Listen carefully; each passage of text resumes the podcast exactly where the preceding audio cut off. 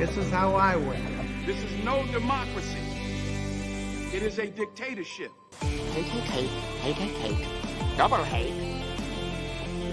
Loathe entirely. You're out of order! You're out of order! Everything that guy just says bullshit. Thank you.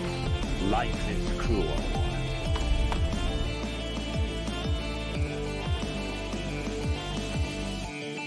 I don't give a what the deal was. The deal is now changed. Either you stay or you go. It's up to you. End of discussion.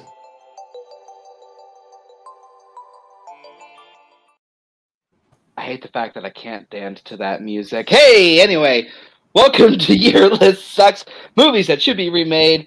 Uh, Cody was forced to give me this slot, so thanks to him for uh, making me do this. Um, but, well, as I said, we're doing movies that should be remade.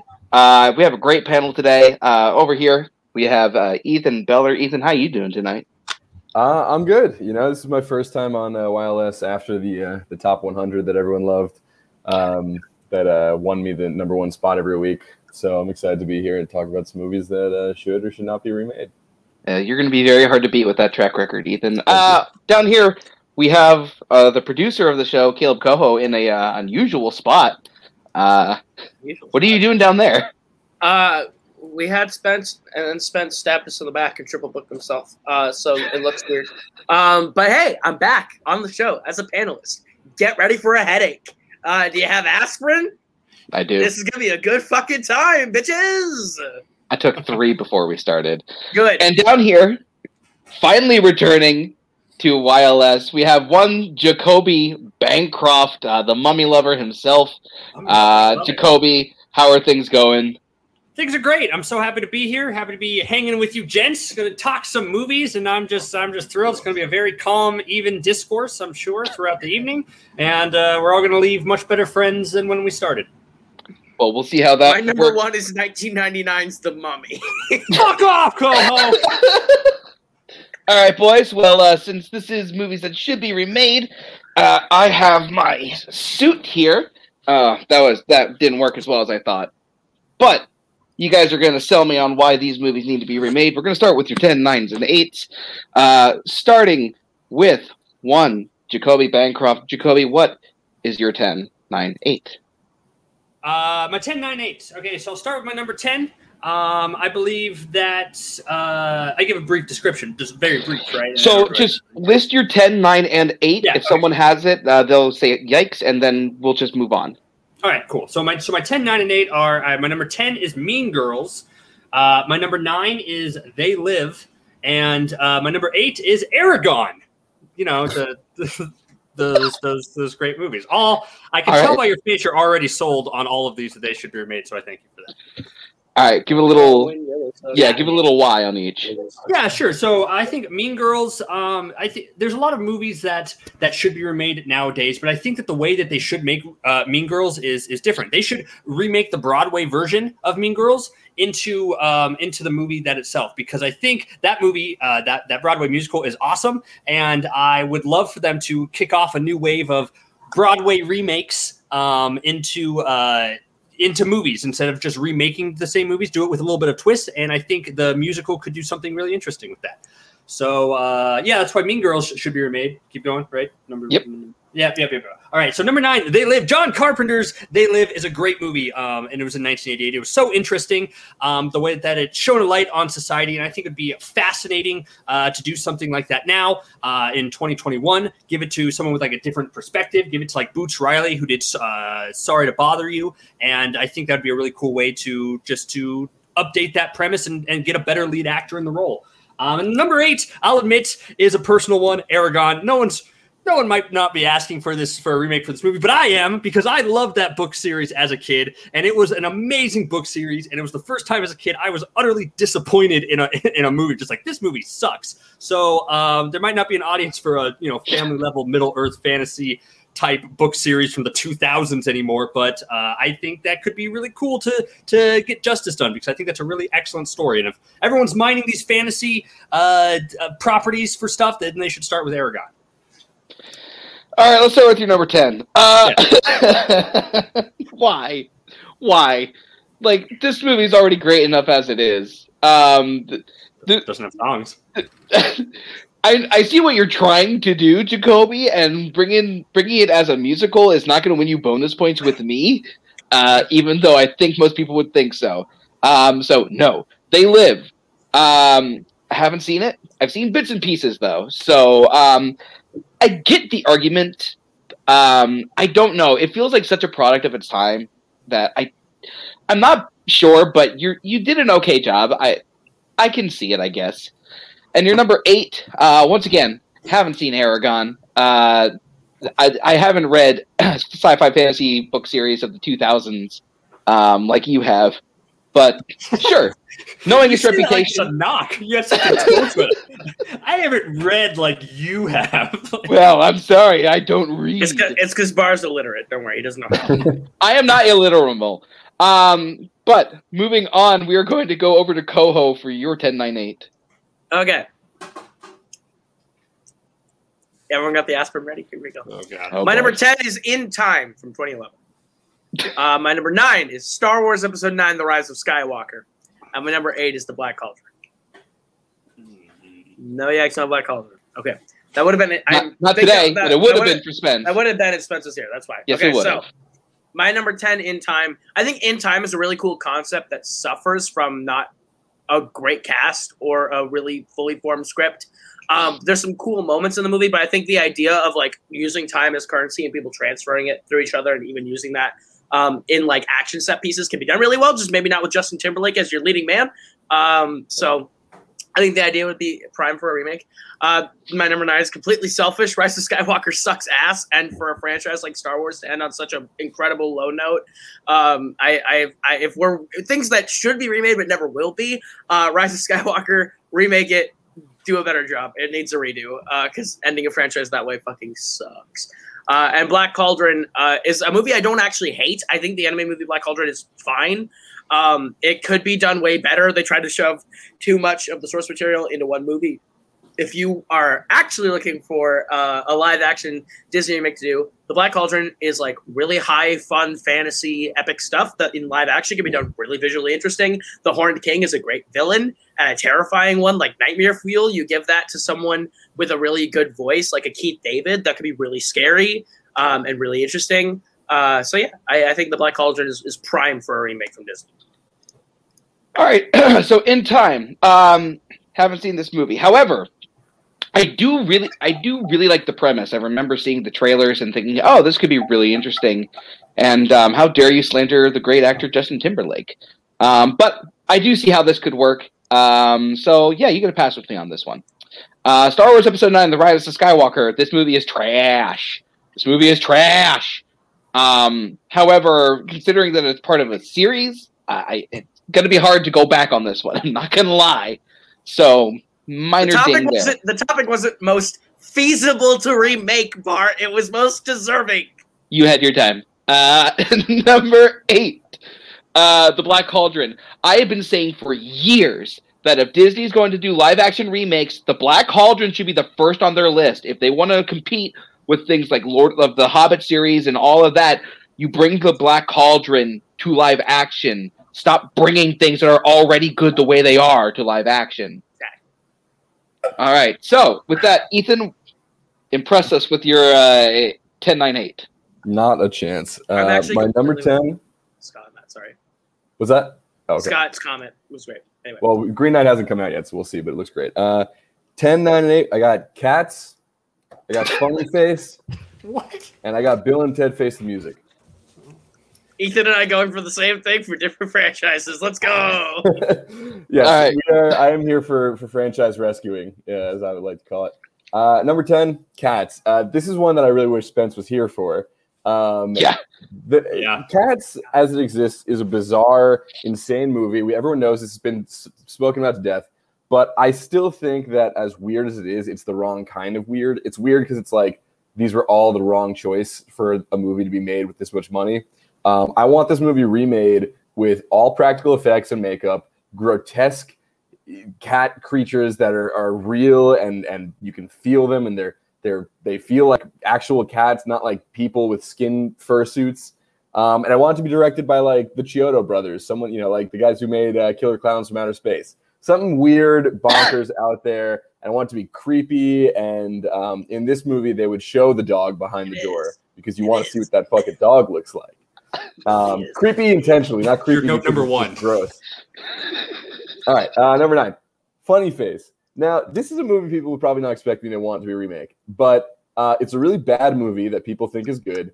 Um, the problem being uh, that Audrey Hepburn is one of the most beautiful women in all of history, and the movie is called Funny Face, and it's about how she's not an attractive enough, enough person to be a model.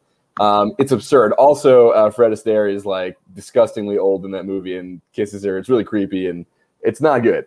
Um, I want to remake this movie with a true Ugo as the star. You want to? It's called Funny Face, you know. And I'm not gonna be. I. Can't say that. I'm not gonna be mean. I've got no one. I have someone in mind who I won't say because I'm not. This is not about bashing an actor, actress, whatever.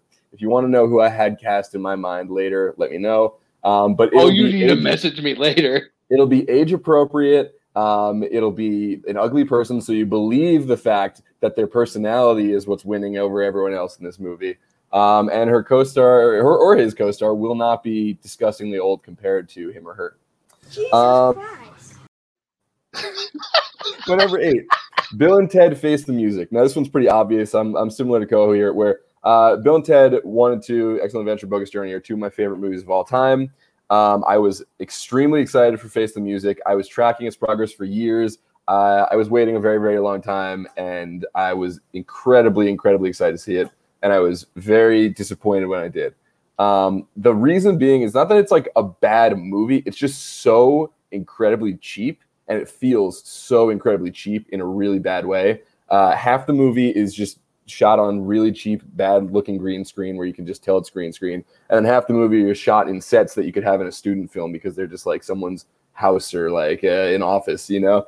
Um, it's not what the final Bill and Ted movie should be. Bill and Ted one and two are both crazy. They're big. They span time and space, um, or they don't span space yet. But I think they should have gone to space for this one. So I'm remaking uh, Bill and Ted Face the Music. They go to space. They interact with aliens. They do big things, big sets. Uh, I want all of it, and I want the story told as it should have been, not one that was rushed on a low budget. Okay. Uh, uh so cats. Um you were starting to have me and then you went into the fact that the cats are actually rubbing up against people and you want like the tattered fur and all that. You want it to be realistic. That's what Tom Hooper tried to do is to try to make this realistic. It's an unworkable script. It, you cannot make this script work for the movies the closest that I think anyone ever got, I think Steven Spielberg's art, uh, like his studio wanted to do an animated version. That might have worked. Otherwise, I don't think that th- there's any way that this is working. Uh, number nine, Funny Face. Uh, I'm still on your side. I think that this movie should be remade because you're right. Audrey Hepburn was not the right person for that role. Fred Astaire was way too old, and that first kiss is bad touch zone, or like kind of creepy. Um, I mean, we can talk later about the kind of description you want, but we'll keep it a family show right now. Uh, and then uh, Bill and Ted Face the Music. Thank you uh, for subscribing. Uh, Bill and Ted Face the Music. Okay, so I said about uh, the Star Wars franchise because it's a franchise. It's kind of hard to make it work. Bill and Ted, the way that these stories like kind of work and the whole time like travel and space travel thing, you can actually make this work. I think. Um, so you know what? Good choice. Actually, I'm going. I'm going to stand by this one. All right, but with that, the gloves are now off. Everyone is going to be able to uh, beat you up for your choices now. Um, so, Jacoby, uh, let's start with your number seven. All right, my number seven that I want to get into. Uh, we talking a lot about about like ti there's a lot of time elements and time travel movies that you guys have brought up. Um, but I want to go into a time travel movie that definitely should be remade. Um, and it, it is a it's heralded as like a '90s fun sci-fi classic. Uh, but I think it actually has a lot of potential for today, and that's Time Cop. That's right, Time Cop. It is a movie that you hear just like, oh, it's a it's a really bad uh, uh, John Claude Van Damme movie. But like the premise behind Time Cop of you know kind of policing a timeline and and dealing with uh, you know all the shenanigans that go with that, and dealing with rogue people who try to control the flow of time for fortune, um, I think has a lot of potential for today. And I think there's a way to do it uh, kind of nowadays because if you put like a more interesting actor in it, like instead of Jean Claude Van Damme, put like a uh, like a like a Sterling K. Brown in like in like either the lead or even make him the villain of it. Like have a, a dynamic, charismatic cast. Uh, along with kind of going bigger with the premise, because the original Time Cop had this problem of just like it, it, it talked about time travel to all these places, but then it like it really only focused on John Claude Van Damme's house for like a lot of the movie. And that's like where he returned to like 10 years later. That's where like the whole final act of the movie takes place. Like you can do something bigger and better with Time Cop, and, and I think that's a great uh, franchise starter. So, Time Cop, I think definitely should be remade. So, having not seen this movie, um, but having Have seen, you seen like, any of mine? Bar. when, when did Jacoby get so aggressive? Sorry. This is what becoming a Schmodown superstar does to you guys. Um, so, knowing what I know about it, it seems like it's a really like it's a movie that's really a product of its time. Um, so I'd be very interested to see where they would go. I'm just very nervous that they would turn into like a RoboCop or a Total Recall situation where they go so bleak and so serious that it sucks the fun out of the original movie. Um, so I mean, I, I, I guess sure we can give it a go. Uh, gentlemen, what do you think? Uh, I've never seen Time Cop. Ethan, you're muted. Uh, I have never seen Time Cop. Uh, however, that sounds a lot like Loki. that sounds a lot like what the Loki show is kind of about. So, Uh, eh? It's what the Loki show started off as before it pivoted That's to a love story. Before, so now I'm giving it Nah, the spoilers for the people in thing. the chat. Uh, but yeah, no. Uh, I, I feel that. I, if it's anything like the first couple episodes of Loki, I'm in. I'd watch that. Um, I I uh, ashamedly have to admit that I haven't seen Time Cop yet. I feel like it's right up my alley. I think I would love it. Probably I haven't seen it, but Jacoby's pitch sounded great. I'd watch that movie. So yeah, sure, why not? All right, he sold one person at least uh, fully. So uh, Jacoby, let's move on to your number six.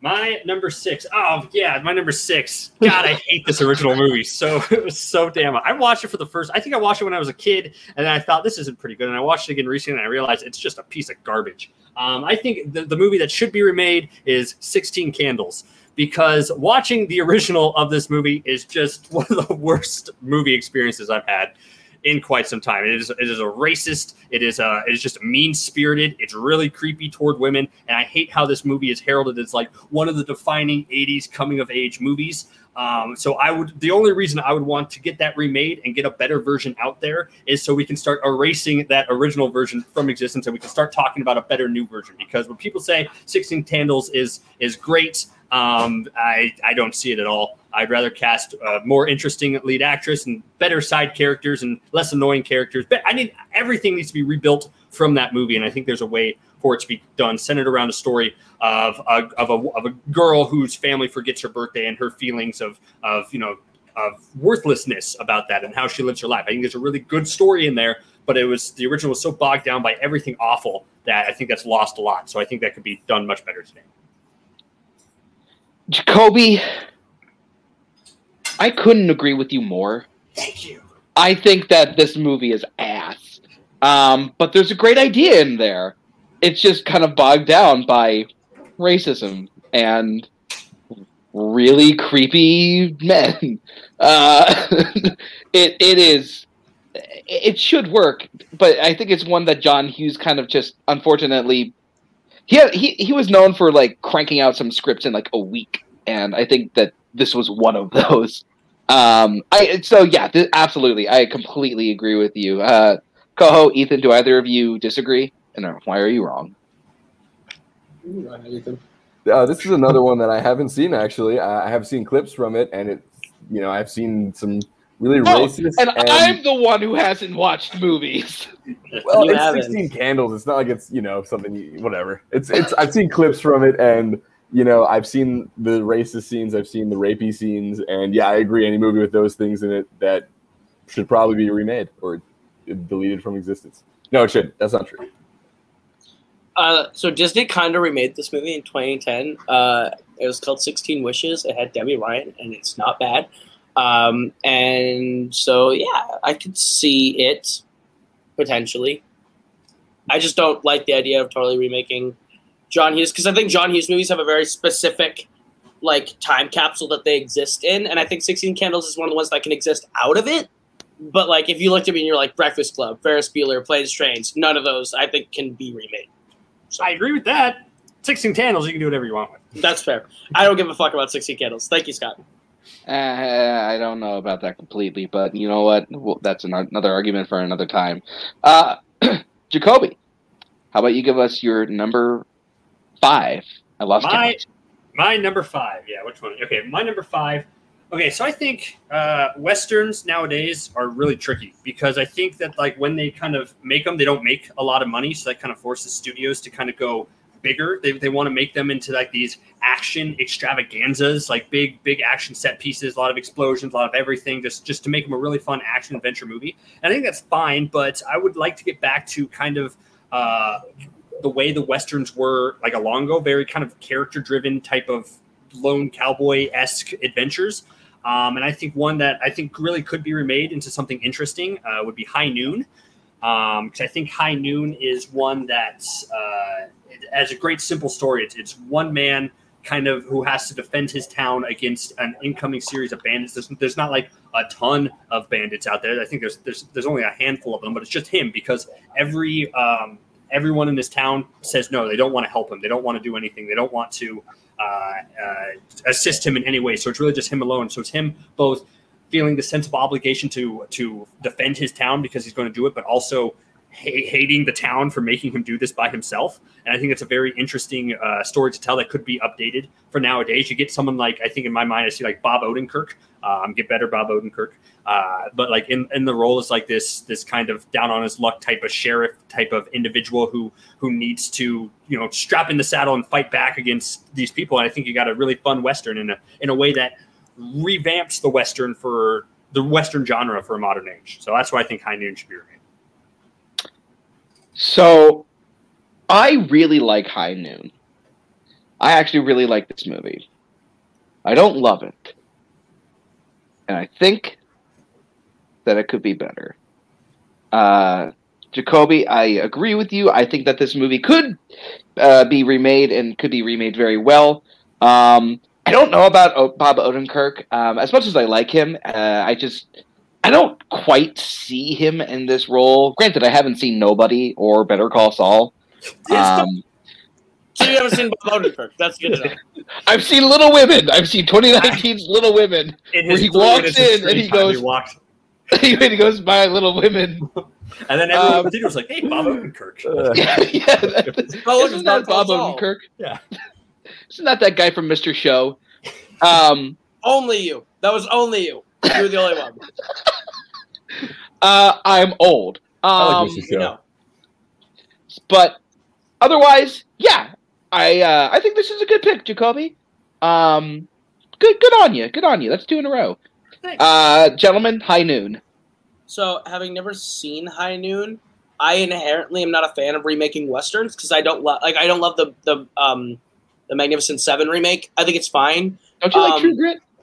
True Grit is different because they take a movie and then totally change what that movie is, and it, they basically made a new movie out of an old movie. So, like my thing, my thing is True Grit is basically a new movie, but like I think with westerns you can make a new western with new characters and original stuff that feels like old western and harkens back to old westerns without straight up just remaking it plot for beat for beat. Um, and I think that's like kind of what I like about most 2010s westerns. Um, like that's what I like about Django Unchained, even though it's like Tarantino's take on a western or Hateful Eight, like they're very Tarantino, but they also harken back to westerns without just copying them. Uh, so I don't know. I think you can make a better original movie that feels like High Noon than just straight up remaking a classic like High Noon. They they tried something like that. They just did the opposite. It, it was called Rio Bravo. Chris, you're right. Uh, 310 to Yuma slaps. Um, I agree with Coho in that once again, I haven't seen this movie. I'm not a huge westerns guy. I like certain westerns, but no, I haven't seen this movie. Um, but I do think that like this type of story and this specific movie, like I feel like we could just do a new western movie about another cowboy if it's you know if there's a good story to tell there. I don't know if this specific story needs to be retold as a remake of this movie. I feel like it could just be done as another new good western movie starring Bob Odenkirk going, "My Little Women." It's, actually- it's a spin-off of his character of like what he was doing for the first Yeah. hour and a half of My Little little horses. My Little Pony. The first syllable of that got me really worried. I don't know. I kind of want to see this movie now that we talk more and more about this. Um, but Jacoby, uh, what is your number four? We're getting closer to. Do I just uh, keep going? This is Stop yeah, this one. this, you're gonna stop at this one. You know what? We're gonna make you. We're gonna make you keep going. Polish, just the Polish. show is going to go. All right, uh, my number four is also kind of kind of a personal choice based on a book series of an adaptation that just totally crapped the bed. I think in the way, but it's it's a it's an adaptation that is definitely difficult to do, and no one has really quite cracked how to do it. Um, they tried with uh, Idris Elba and Matthew McConaughey in The Yes. Dark Tower. Yes. so I do I stop talking now? You stop talking. Okay. Shut up, Jacoby. So that's fine then, because now I know that we can talk about. All right, Jacoby. Now on to your. Uh, no, I'm kidding. Uh, uh, Coho, we're moving on to your number seven. Cool. Uh, my number seven is a movie that I actually adore. I love this movie. I think it's a great movie as is. But I think it's a movie that if you made it into a different genre and then represented it a la Mean Girls, it would be great. The Road to El Dorado. I think The Road to El Dorado is a fantastic movie. Make it a fucking musical. That movie is already a musical. There's one big musical number in it. Adds the songs, get Elton John in there, have him write a bunch of new songs, make it a musical. It feels like an adventure musical. And you can like I already like I've talked about this. I think this needs to be put on Broadway a, and make a Broadway musical out of the Road to El Dorado. And then I would like to see that re-adapt, re-adapted words into a movie. I think that the two chemi- the characters present a great chemistry that like two really great actors could do. Give me like an Adam Driver and a anyone Matt Damon. like give me the two guys in the last two. Pick any two actors in the world that are charming and funny and put them in the movie and they're great. Um, I just I think The Road to El Dorado is a movie that is very underseen, very underloved, but has all the makings of being a great live action fantasy adventure movie. Uh, especially if you also make it musical because it has all the bones of a great musical. So, your pitch is to turn this musical into a musical, It's not a musical. and then Road to El Dorado is not a musical right now. and What are you then talking about? It has one musical number. and then your second part of the pitch is we'll cast actors. We'll cast charming actors. I I don't know. Um I don't hate this idea, but like I'm really concerned with how you do like the big stone jaguar like this like In live action, in live action a CGI giant stone jaguar in live action is your hang When we that's have not a, when the we have, hang up when we have CGI movies all year long. and a lot of the times you can tell it's CGI and it takes you right out of the movie. Um, look, I don't hate this idea, but you did lose points by pitching. Let's make this musical a musical. It's not a musical. there are musical numbers There's in this one. movie, Coho. There's one. It's tough to be a god is the only time that they break the fourth wall and sing in the entire movie, and it makes no sense in the context of the movie they have. But the So make the whole thing a musical. it's like you already get that sense of that it is a musical. Sure, it's like uh like uh the even on the trail we blaze. It's like it feels like they don't need to be singing that song for it to be a musical number. They but should. They should. It's, it's And just, if- you if- get the if you- same If you wanted to make that a musical number, then they need to be singing it. That's how a It musical be- number works.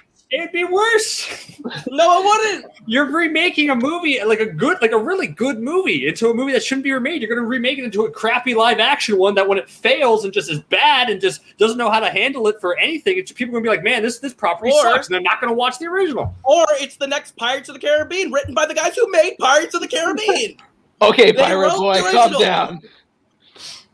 We're gonna call it the next Pirates of the Caribbean. Great. So it'll do well one time, then it'll tank. Hey, three times. It's gonna do great three times, and then have a fourth movie that sucks but makes a trillion dollars, and then the fifth one is just awful all around. Okay, Pirate Boy. Ethan, what do you think? I'm not wrong. Um, well, I think that uh, this this is a good. I like this movie, but I I don't know. I you know, Coho almost had me when he said Adam Driver. I'm like, oh, I can kind of see that. And then he Right? said Matt Damon. I was last duel lost jumped Like, in my head. that was a terrible second casting. Like, like Miguel and Tulio. Like Adam Driver looks like one of those guys. Matt Damon. What the fuck? okay, okay. Uh, I'll fix it. Adam Driver and fucking uh, I'm waiting to hear Gosling come out Taron of his mouth. Egerton. Taron Egerton and Adam Driver. Road to I El Dorado. will only accept both be Owen, Tulio. Owen and Luke Wilson. And, No. no, I, I I, want I like that. this movie. I don't necessarily know if it would work live action. Like it might. It could be a fun adventure movie, but um, I don't know about making it a full musical either. I feel like if you make this one live action, just just take the one musical number they have and make it bring it to the background or something. I'm fine with that too. Either one works. I just I really like It's Tough to Be a God, and I think that there's so much potential as a musical to make it a full musical. There's so many musical moments where it's like they have songs like original songs just playing under it, where it's like, it's why great. isn't this? Why they're good? Make those songs musical numbers. Just make it all a musical. It feels like it half commits to a musical and half doesn't, and I think it needs to pick a lane and stick to it. I don't need Tulio and Miguel looking at the camera singing about how sad they are when, they, when they're having their, their, their tiff against each other. I want Miguel looking sad while Elton John blares over the black background. That's what I want. All right, all right, Coho. Let's move on to your number six before someone starts throwing punches. My number six is a movie that I guarantee no one has seen um, because it's really hard to find. It's called The Oscar. Uh, this movie is about an Oscar campaign in the 60s, It, uh, and it is not good.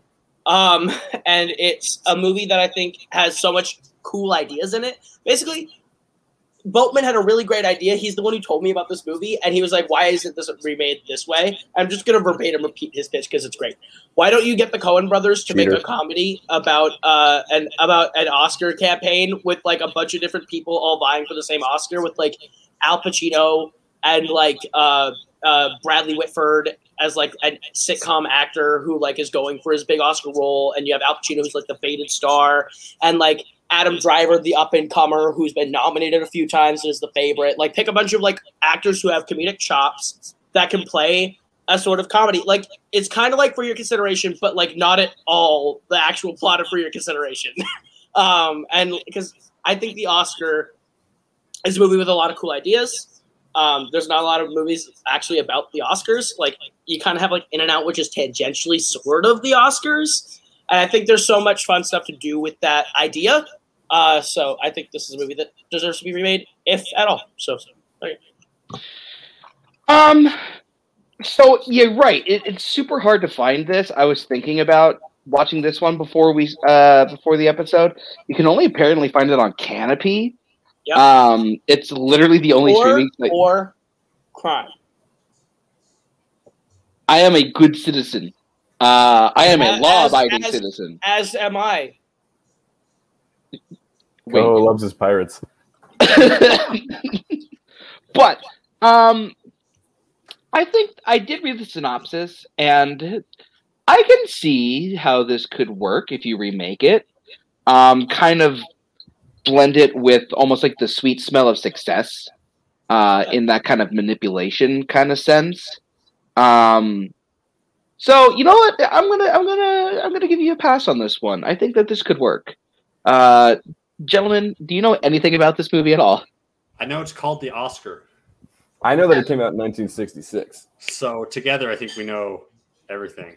Yeah, Jacoby, what are, what are our thoughts on this? Um, I, great idea. It's sure. I mean, a bunch of. I like seeing Hollywood do so. Your pitch sounded cool uh, from from what you described, Coho. I'd like to see that. I like seeing actors kind of play heightened versions and of themselves and kind of and play into their persona a little bit. And um, I think that could make a really interesting movie. And Hollywood loves making movies about Hollywood, so it's like They why, why would you can almost like you can almost like meta Birdman it, where they're not actually playing themselves, but they're playing someone who's very clearly supposed to be them. Yeah. That'd be great. I think Sort of like the player. Um, Sort of like- I like this idea. Um, but I don't like the Coen Brothers directing because the I still have a sour taste in my mouth from the last time they did a ensemble movie about Hollywood. Hail Uh, Caesar's 'cause one of the best movies. What? If Hold you've on, seen Ethan. no movies, um, Whoa, whoa, whoa!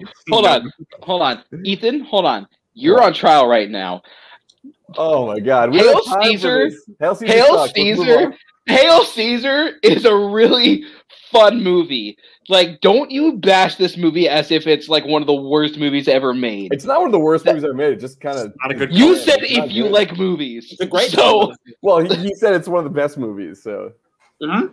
It's one of the best. It's their fourth best. we're not. That- we're not that's also argue incorrect, the- but whatever. We're not here to argue the Um, Hail Caesar. I Um, also want to like- point out. Go ahead. No, no, you finish. You finish. I also want to point out that Coho's fix to any movie is throw Adam Driver in it. Like, the man can do no wrong. the man can't miss. I will say really quick. I think Coe's pitch is good, but I want Christopher Guest directing that movie. I want it to I be don't. Nowadays, sa- I want it to be the same way as as his his others, Best in Show, all that with actors. For your playing themselves. consideration is kind of that, but it's not, and that's why it sucks. It's It's- because he's like, it's kind of that, but not that. is Christopher Guest still alive? I don't Yeah. know, but he, but he should not make this movie. Uh, please bring up Michael Campbell's uh, comment. Uh, yeah. there you yes, go. Michael. Yes, that's Michael. Co- that's Coho's arguments in a nutshell. Coho, let's move on to your next film. My next one is one that I think only Brian Michaels and Caleb Bowen have also seen, and Caleb Bowen watched it because I told him to. Uh, it's a movie called Duets uh, from 2000. Uh, this is a movie that is fuck super off. charming. Is super charming that I really like, uh, but it's honestly not like a great movie. I just really like it because of the source material. But I think that there's a great movie in it. Um, if you don't know what Duets is, it's an ensemble comedy about a bunch of different people who are um, entering into the world of karaoke from different angles, and all end up meeting up at this final contest in um, Nebraska. I want to say Omaha, yeah.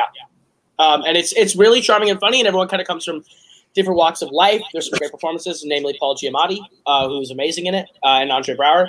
And I think that you can make this movie better by focusing on mainly on one of those storylines and sort of moving the rest to supporting roles rather than uh, focusing on like eight different people at once. They didn't juggle them very well. I think if you focus in on like the Andre Braugher, Paul Giamatti storyline and put modern, newer actors in it, you can have a lot of fun with that. There's a lot of fun to be had in a movie about a bunch of people who are just like kind of accidentally finding their way into karaoke or like there's like the main the, the main character uh, one of them is literally played by huey lewis and he's like a karaoke uh he's a karaoke con artist where he like literally is like a hustler where he's like i bet i can outsing you and then he just does and makes like a thousand dollars a time and it's a stupid dumb thing but it's so charming with the right actor adam Dr- no i'm kidding uh but you, you can it. find He can't sing.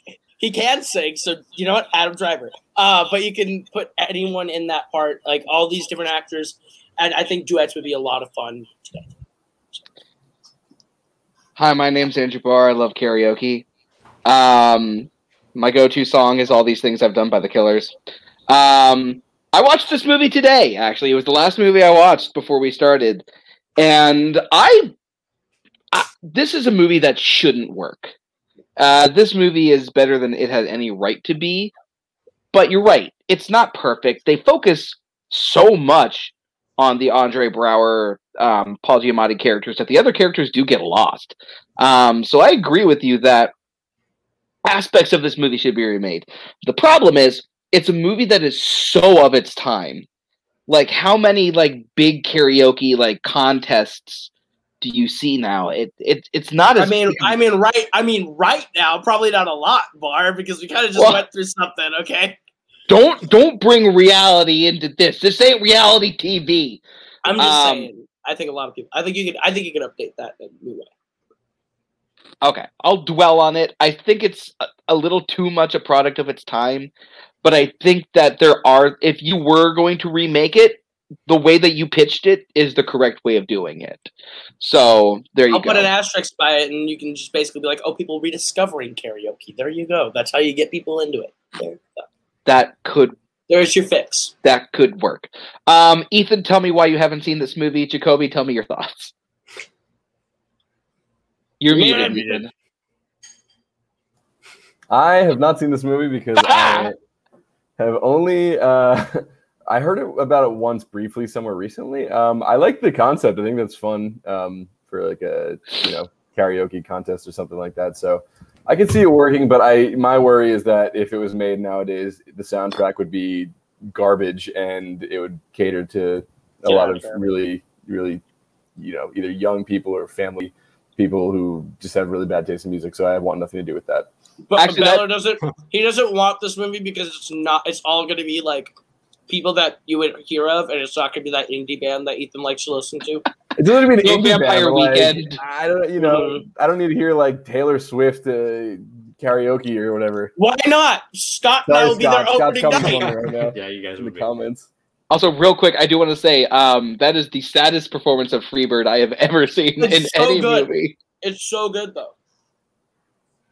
Jacoby, Um, I, I actually haven't seen this movie either. I only I only was angry about it because Ethan, you heard about it recently because we talked about it because we both missed a duets question while testing for Full Metal Singles, where it's just about Paul Giamatti as a karaoke person. We were like, "What the hell is this movie?" That's right. I guessed American Splendor. yeah, yeah. 'cause This is the only Paul Giamatti movie, so that's the only. I have no. the So only other movie he's ever been in. Yeah, Yeah. so I think I'm a I'm a little Yeah, biased. Cinderella towards- Man, Sideways don't exist. Yeah, they don't really at all. Big fat liar. Come on. What is that? Uh, um, yeah, so I, I, I don't know. I could, I could, uh, I could get behind a, a duets remake because I know nothing about the original. But now I'm just going to be sad 'cause I love Paul Giamatti, and if you're going to tell me whatever, whoever you cast in the new one is going to be better than whatever Paul Giamatti and Andre Braugher did in the original, I'm going to call you crazy. You know what? I think- Sterling K. Brown replace Andre Braugher. Adam Driver. Oh my God. Paul Sterling. K. Brown and Adam Driver. Put Paul Giamatti in as the Huey Lewis character. Why not? Make him have him. Huey Lewis one bet- that's was better than he had any right to right. be.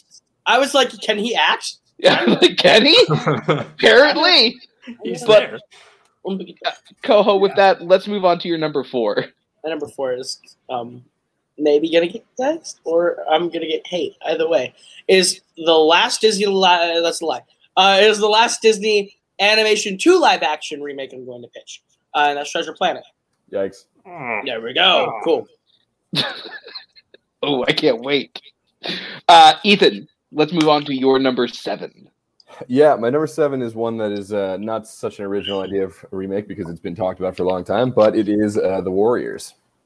Um, this is not a movie that should be remade because the original is bad, and I think that it's rare that you get a really good movie that should be remade. But The Warriors is great, but I think that taking that story um, and putting it in a modern setting in New York City, but not in like the actual New York City we live in, like the the the the world, the New York City that is in 2020 from the world that the Warriors was in, with all these goofy, weird gangs of people in costumes and themes. Like that is so much fun to me. That's such a great concept, um, and I love a story where someone or a group of people have to get from one point to another point, and there's just a bunch of shit that happens along the way. Um, and very few movies do it as well as the Warriors do does it. Um, and I think uh, you know you just have a you could have endless possibilities for for fun casting. You could put Adam Driver, you could put uh, Sterling K. Brown as, as Paul members Giamatti. gangs. Paul Giamatti could be in there, whatever you know. But I think that the, the different fun gangs and the uh, the uh, the journey from from uh, from somewhere in Manhattan. I don't remember where the movie starts, but ending in Coney Island would be would be really cool to redo without touching the original because the original is great. So I'm kind of with you. I, I on the sense that I love movies where I love it where it's just like they have to get from one destination to the next and like to all the other things that are happening along the way.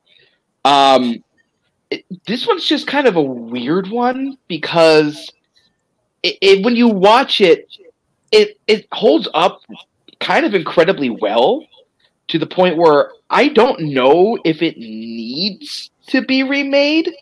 Um, it, it it's so perfectly placed in when it was made that I don't know if an update to it is necessarily what this movie needs.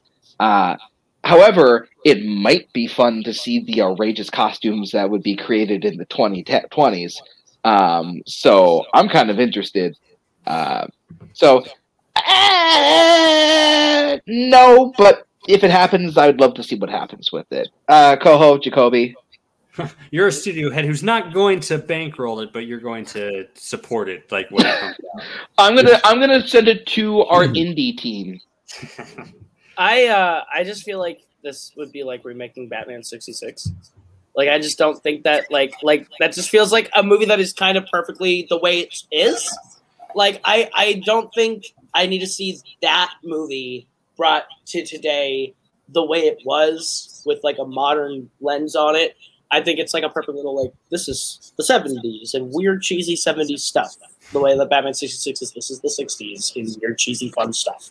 So I don't need it personally. Yeah, I, yeah, I don't, I don't remember a lot of the. I saw it like years and years ago, and I and I honestly don't remember like a lot about it. But from what I remembered about it, just it, it felt like such a '70s type of vibe and stuff. And so it's like it might be interesting to see what they do in the 2020s, like like with that sort of concept and and how they sort of move forward with it. But uh, it's not one I'm chomping at the bit to see. I'm not like, hey, I really want to. I, this movie should be remade. I want to. I want to see that new Warriors update. Uh, that ain't that ain't me. And but I can't tell you much else about it because I don't remember much about the movie besides the the bottle clinking. Warriors. I just I just remembered right now. I guess from you guys saying they have to move from point A to point B. That's like the plot of the movie. So I didn't I don't I don't remember much about it. All right, uh, Ethan. Let's move on to your number six then. All right, my number six, another movie that has been talked about as a remake before, but I agree with it, and that is Flash Gordon. No. Um, I I love the the original Flash Gordon. It is very cheesy. It's not good, but it's like it's fun and there's a lot of cool space stuff in there. I'm a sucker for you know normal guy gets placed in outer space and has to deal with a bunch of aliens and evil people and crazy stuff. Um, but the idea I have for Flash Gordon is that I want this movie to be treated with this like dark, not like serious. This isn't a serious idea, right? But you get Panos Cosmatos, director of Mandy and Beyond the Black Rainbow. Get that guy to direct Flash Gordon because you watch Mandy, that movie's already so cosmic and like crazy and out there, and they don't even go to space. But the the visuals and the score and everything that Panos does with his concepts, I think that that would serve the uh, the world and story of Flash Gordon so well. Um, I'm not sure if you keep you keep Ming uh, the Conqueror, the Ming the Merciless, whatever his name was, uh, because that's pretty racist and outdated. Uh, you replace him with a new villain, cast Linus Roache again, or even better yet, cast Nick Cage as the villain, and uh, get some young up and comer um, slash Gordon. I don't know, maybe you know, Adam Adam, Driver. Driver. would be a good choice. The young up Um, and comer. Young Yeah, up yeah, and young, comer. young up and comer Adam Driver. I don't know if Um, you guys heard about this young guy. His name's Adam Driver. but I There's just some new think- I blood think- on the Have you seen the show Girls? That's what he's famous for. Exactly. I think That visually, uh, this this thing would be spectacular to watch, and I want it to be crazy, R-rated, insane adventure through space, and kind of acid trippy. You know, Ethan, I haven't seen all of this movie. I've seen a lot of it actually. I, I, it was on TV one time, but I wasn't sure. Let me ask you one question. Queen did the soundtrack for the original Flash Gordon. Who does the soundtrack for the new Flash Gordon? Ooh, Oh, Vampire that's a- Weekend. damn, that's a good question that I hadn't considered. The only band Ethan listens to. I like how you guys assume Vampire Weekend is the band I listen to. You're Like, right. I'm maybe in sorry. high Mumford school. and Sons. Ugh, fucking kill me. Judah Uh, and the Lion. I Woo, kill me. Man. You know what? Because it's hot right now, and I feel like I'll get a couple people in the chat on my side. Let's have Sparks do it. Who? Sparks. Not, not, Jacoby's a, been living in a hole. Not Is it a a bad fit. Yeah. You know what, Yeah. Ethan? Everything you told me, I'm in. I would actually, I would actually greenlight this. I actually think that's a great idea. I like, ex- I like the person that you picked as director. I think that's a really great idea. Um, Nicolas Cage may not. Well, we would talk more about Nicolas Cage. I would, I would want to With see some Panos screen tests. Cosmatos, though. I mean, I would want to see some screen tests, but you know what? I'm I'm in. I actually really like this the way you pitched it. So good job, uh, gentlemen. What do you guys think? Burn this with fire. I never want to see Flash Gordon again. I never want to hear the name Flash Gordon again. I think that movie is terrible. I think this character is terrible. I think everything about the character of Flash Gordon is awful. He's a quarterback for the fucking Jets. The Jets suck. You're gonna make a quarterback for the Jets today? Of course he runs into space. He's on the worst team in the NFL. Okay, so he's got nothing better to do. Flash Gordon sucks. They're not the Cincinnati Browns, at least. Cincinnati, Cincinnati Bengals, Cleveland Browns, and both teams are Exactly. better. Both Exactly. teams are both teams are significantly better than the Jets right now. Eh. yes, the Browns were in the AFC like in contention to go to Super Bowl, dude. Jacoby. So I was busy googling Sparks songs. and I thought Yeah. "When I'm with You" was that song like "I can't feel my face when I'm with you," but I guess it's not the same when I'm. That with is you. not Sparks. That is not smart. That's the Weeknd. That's the Weeknd doesn't sing. All right, it doesn't. Yeah, it do does. that? Yeah, he does. Yeah, Is that's the the Weeknd? Weeknd. I'm learning a lot here. And okay, back to my face. Back Get educated with the sense, culture. actually. Yeah, educated with the, with the music culture. Uh, Flash Gordon. I've never seen any of Flash Gordon. I think it should have a new one because I just I I know I should watch Flash Gordon and I just have no excitement to watch it at all because I just feel like I'm just not gonna like it. So uh, I'm one of those people they should remake it for because I don't want to watch the original. Um, and if they 90% of the time, I have no idea what the fuck I'm talking about.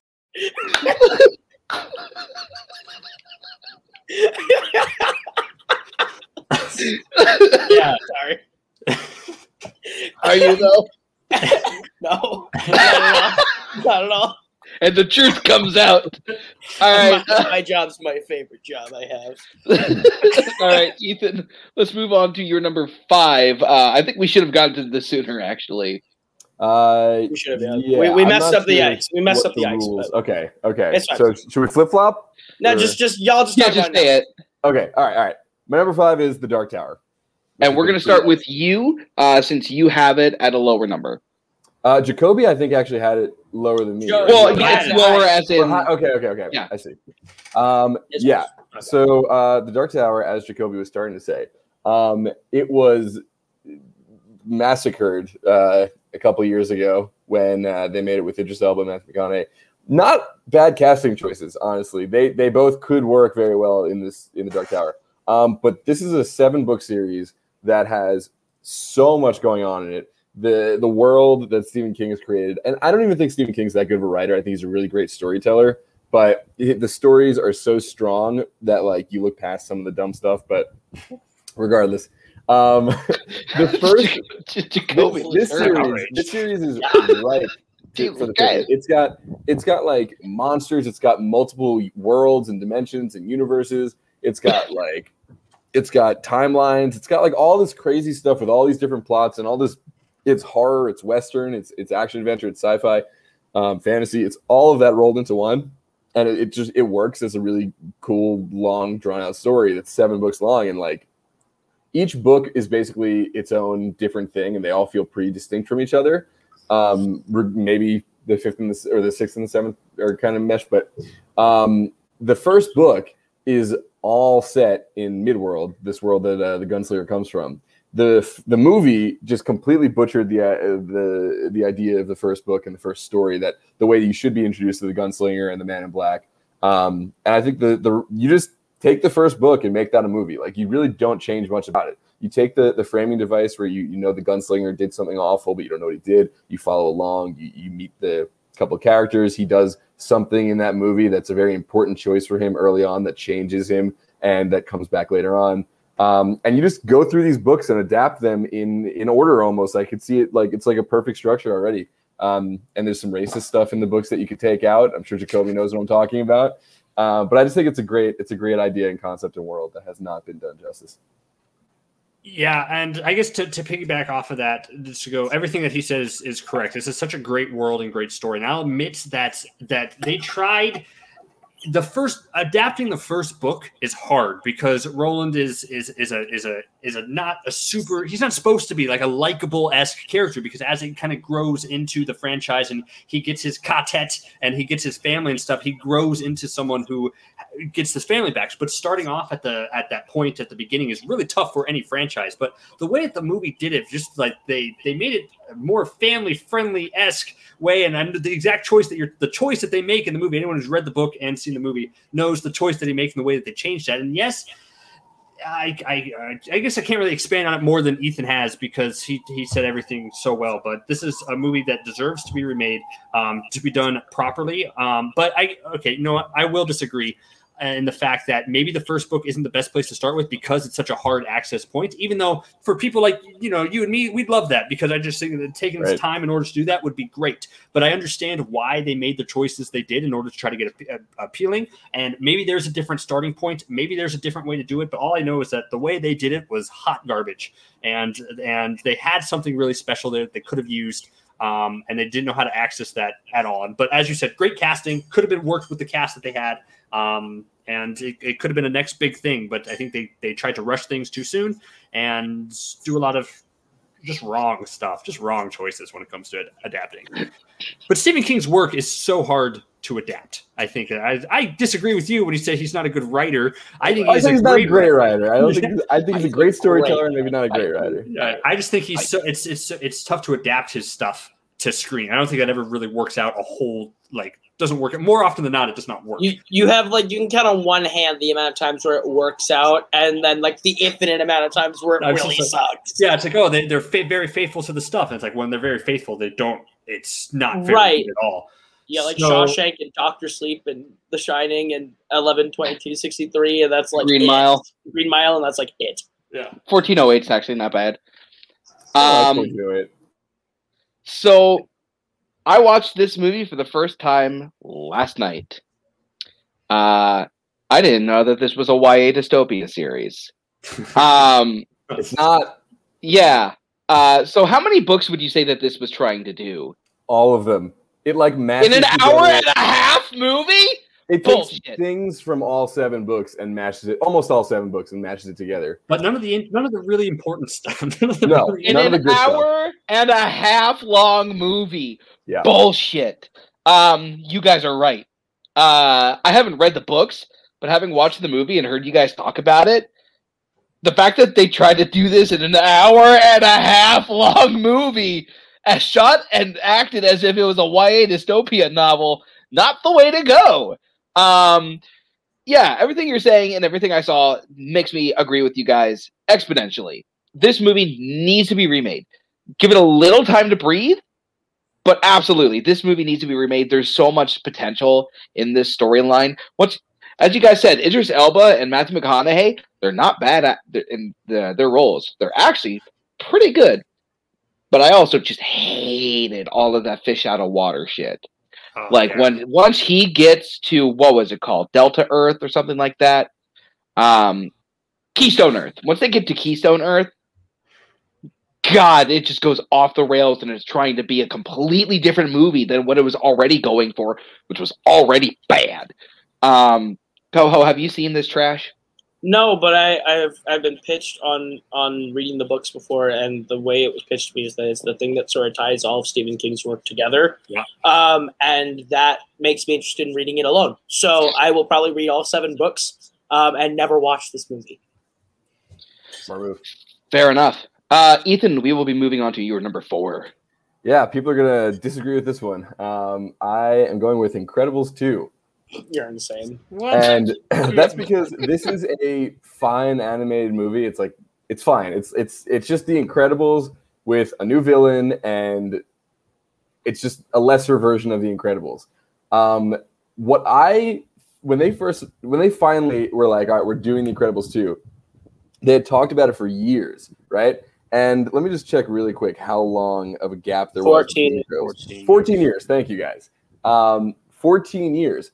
What I wanted from this movie was a sequel that continued the story 14 years later. I wanted Yeah. the family, the Parr family, grown up. I wanted the the you know Helen and and I don't remember uh, Bob right Bob.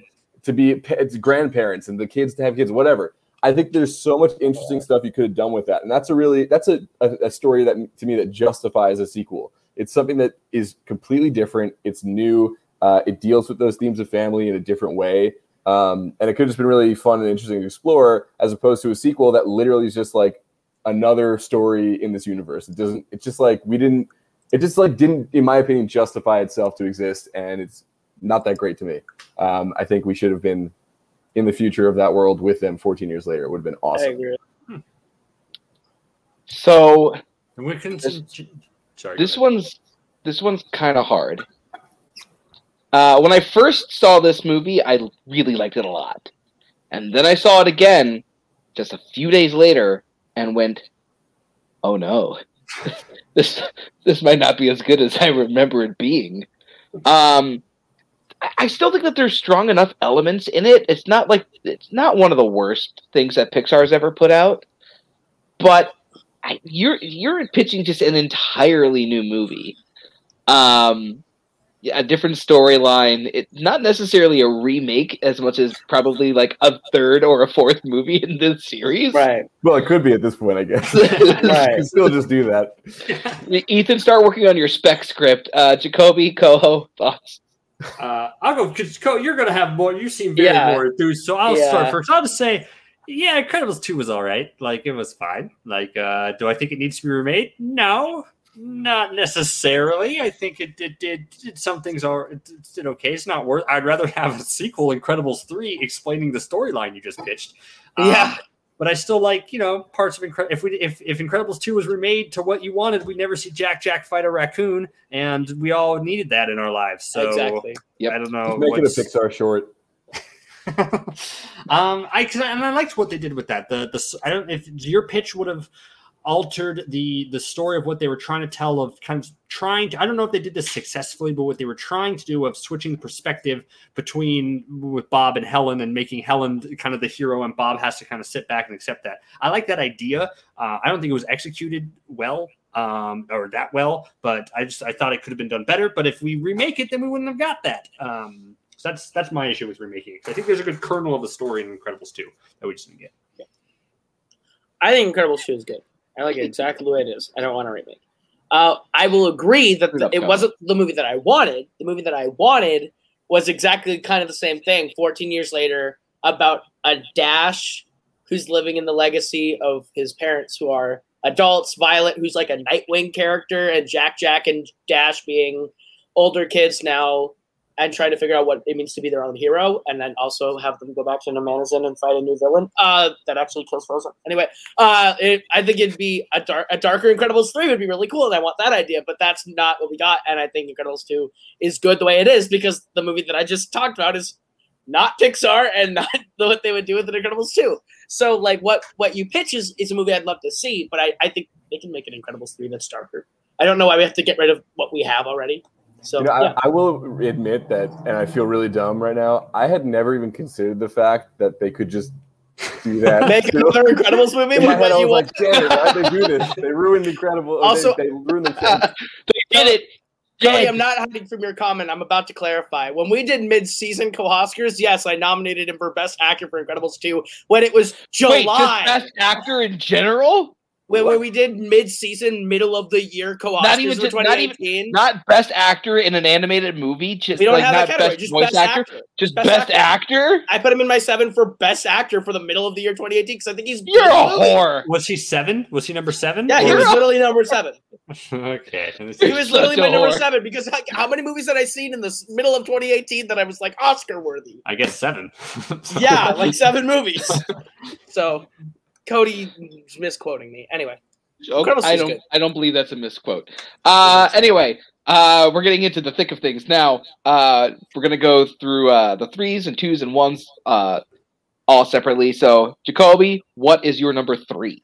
Uh, my number three is an 80s movie. Okay, how should I start this off? The Universal monster type of stuff has failed horribly. They keep trying, they keep failing. They don't know what to do with this properties. They don't know what to do with these characters. They don't know how to do this. So I think they should revisit something that actually worked, I think, in the 80s and was, uh, I think it was in the 80s, something that was really fun. And that is The Monster Squad.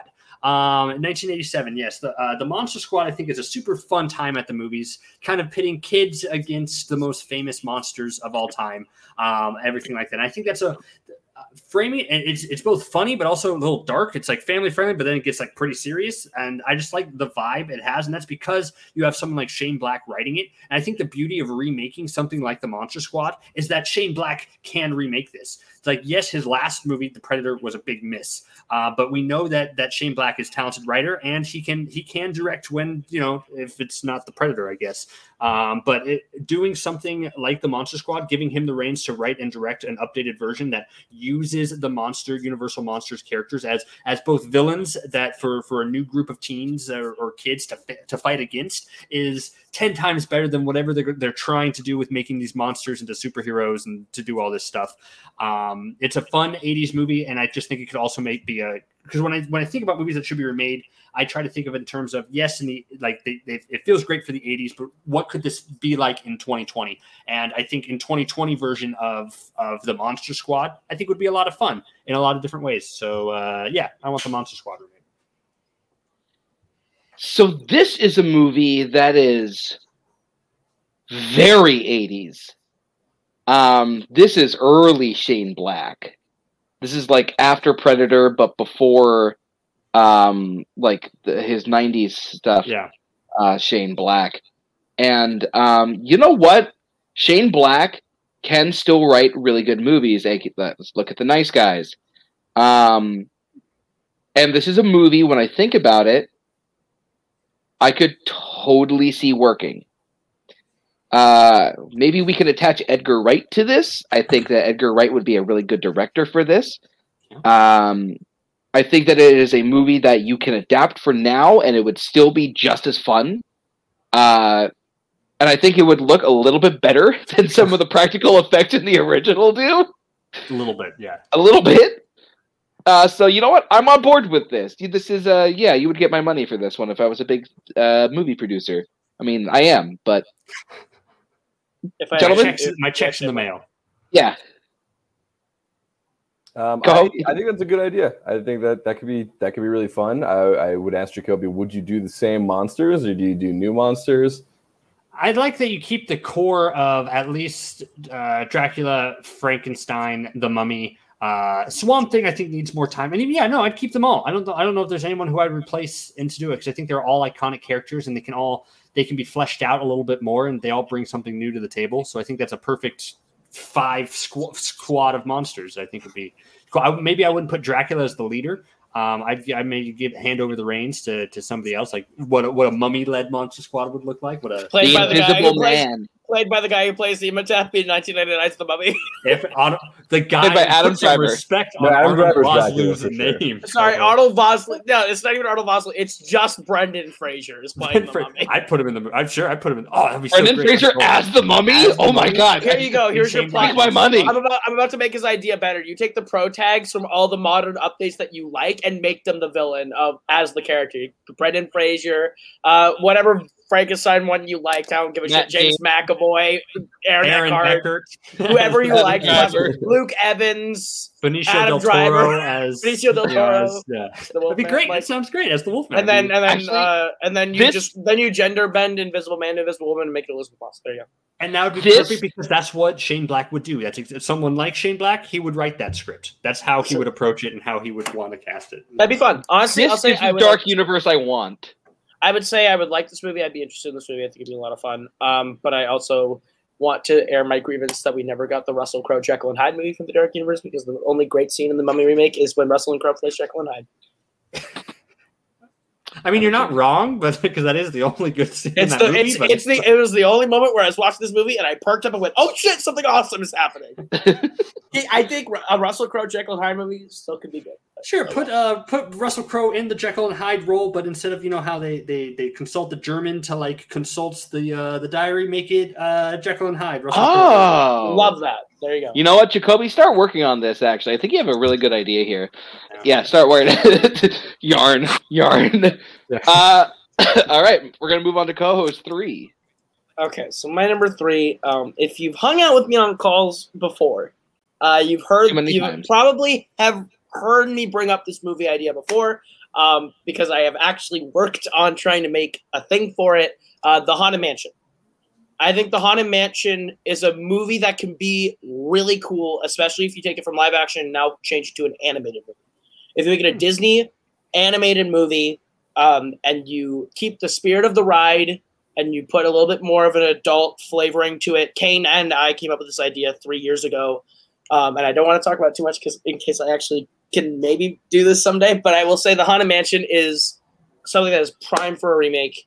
Uh, the ride itself has a lot of fun mythology and lore that you can bring into it. It also is just one of the more fun ambiances that you can find at Disneyland and Disney World. It's that ride and that idea of doing a spooky feeling. And Disney has never actually quite made a movie besides like Coco, maybe that actually directly deals with death uh, in a meaningful way as like the major driving instrument of its film and its meaninglessness and coming to terms with death and grief and loss. Um, and I think doing that in a movie using the Haunted Mansion as a vehicle could be really, really cool. Um, so yeah, Haunted Mansion is something that should be remade. I don't hate this idea. Um, the Haunted Mansion, it's one of my all-time favorite Disney They live are action movies. Sorry, they are remaking this now, and I'm really mad because that means that my idea is probably not going to happen. Um, anyway, Don't worry, get Caleb Bowman. I heard that he's really good at taking care of things, um, and making things disappear. Uh, I actually really like The Haunted Mansion. It's one of my favorite Disney live action films. Um, is it a great movie? No, it's no, not it's not. I I enjoy it too. It's fun. Yeah, I enjoyed this movie a lot. Um, so you know what? I'd be interested to see what a uh, a new interpretation of this movie could possibly be. Yeah. So yeah, we'll send it down to the B team for now. Um, Jacoby, Ethan, your thoughts on uh, the Haunted Mansion? Oh, okay, I'll go first. uh, that, that, I- yeah, I think your your pitch was go making an animated movie. I think it puts an interesting spin on it. Dealing with death and grief would be something that would be pretty cool. Something I didn't really approach that that that IP as something that it could do, but it totally could. Um, and I was just looking at it now. So I guess the remake that's that's Lakeith Stanfield and Tiffany Haddish are the ones who are in talks to star as of three hours ago. Hmm. Um, love Which is- Lakeith, don't love Tiffany, but Yeah, agreed. Yeah. Um, so that's going to be interesting. But just hearing that and and but but hearing the way that you want to do it and go about that, yeah, I'd put I'd watch an animated Haunted Mansion movie and, and the, the way that I think that's just an interesting step forward in the way that they adapt these Disney park uh, rides into something that aren't very similar to each other, but it does something different with them. And I think your way kind of does that. Um, so I'd be on board for it. Um, I would be on board for remake, but I kind of think this is the type of movie that should stay live action. Um, I think that this is the kind of movie where you you do a family thing, but it's also kind of creepy and and um, and it's spooky, you know. Um, and I feel like the live action, like when I was a kid and that movie came out, like there were legitimate scenes that scared me, like the the Right. crypt the the crypt scene or whatever that was, like that really scared me a lot. Stuff like Terrence that. Stamp So- in general. Terrence Stamp is always creepy. Uh, bring him back. Uh, yeah, so I like it as a live action. I do think it could use a remake. Um, I'm not super excited about this new one. I feel like it's not going to be very good. I wish Guillermo del Toro got to make this. That, Yes! yes, that's a yes. I agree. I think his would have been really cool. Didn't he try that? That's, that's a Crimson Peak is mean, Crimson that, Peak right? kinda Crimson Peak is the movie he made when they like when his movie fell apart, and he was like, "I still want to make a Haunted Mansion movie that isn't the Haunted Mansion now." Made Crimson Peak. That would have been so good. Uh, Ethan, moving on to your number three. Yes, sir. This is a movie that was previously yikes. Uh, Treasure Planet.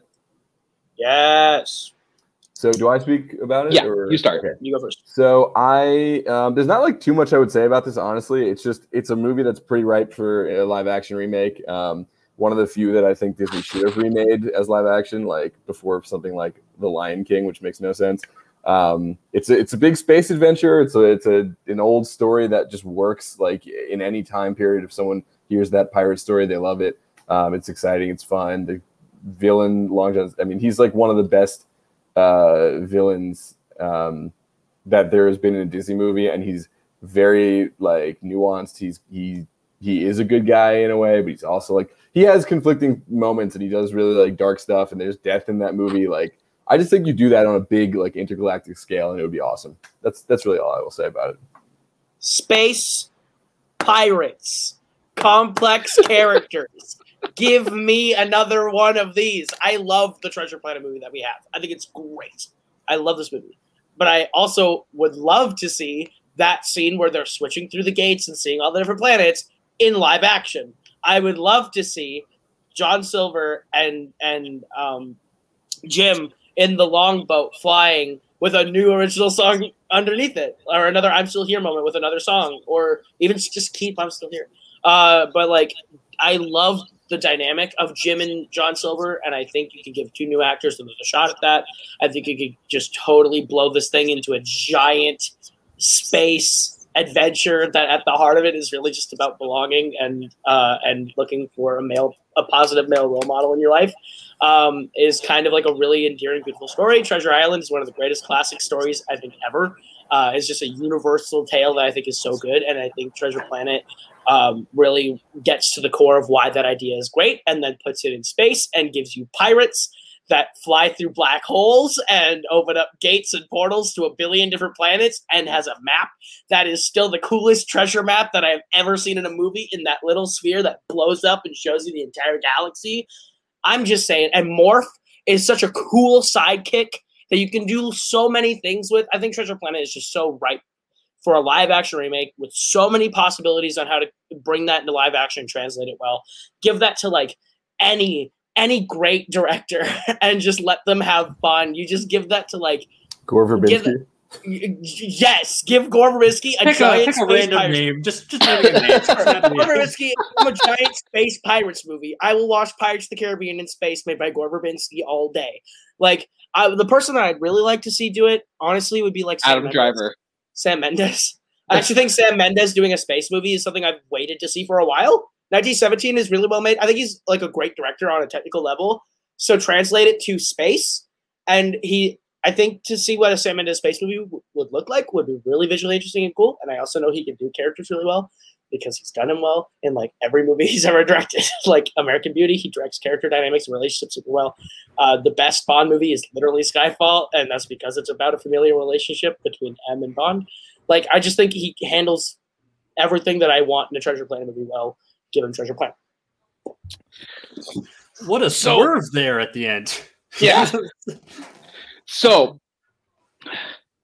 I'm gonna uh, somewhere out in the distance. Uh, Mike Hanley is screaming, It's a great fucking movie.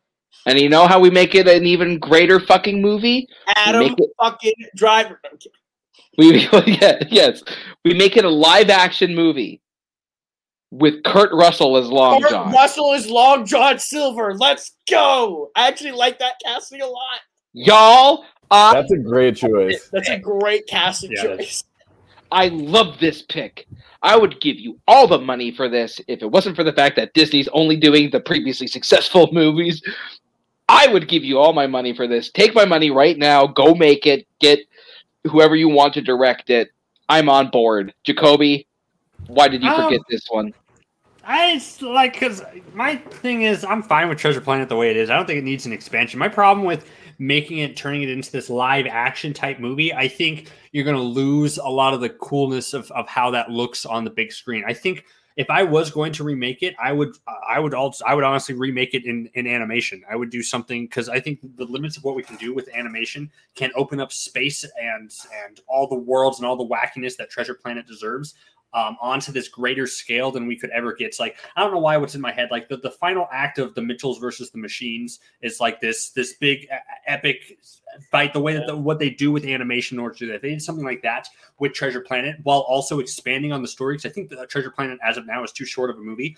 Um, I, I think it could be much longer in order to to flesh out the the relationship between Jim and uh, and Long John, basically. Um, but I think so. If I I'm on board with your idea, I was I didn't know I wanted Sam Mendes to direct the space movie, but I'm like maybe yeah, that would be pretty cool. If you think Um, about it, how has he not? It's Yeah, so weird that he it seems like he would do something with like dealing with the man's place in the universe type thing. Um, Yeah.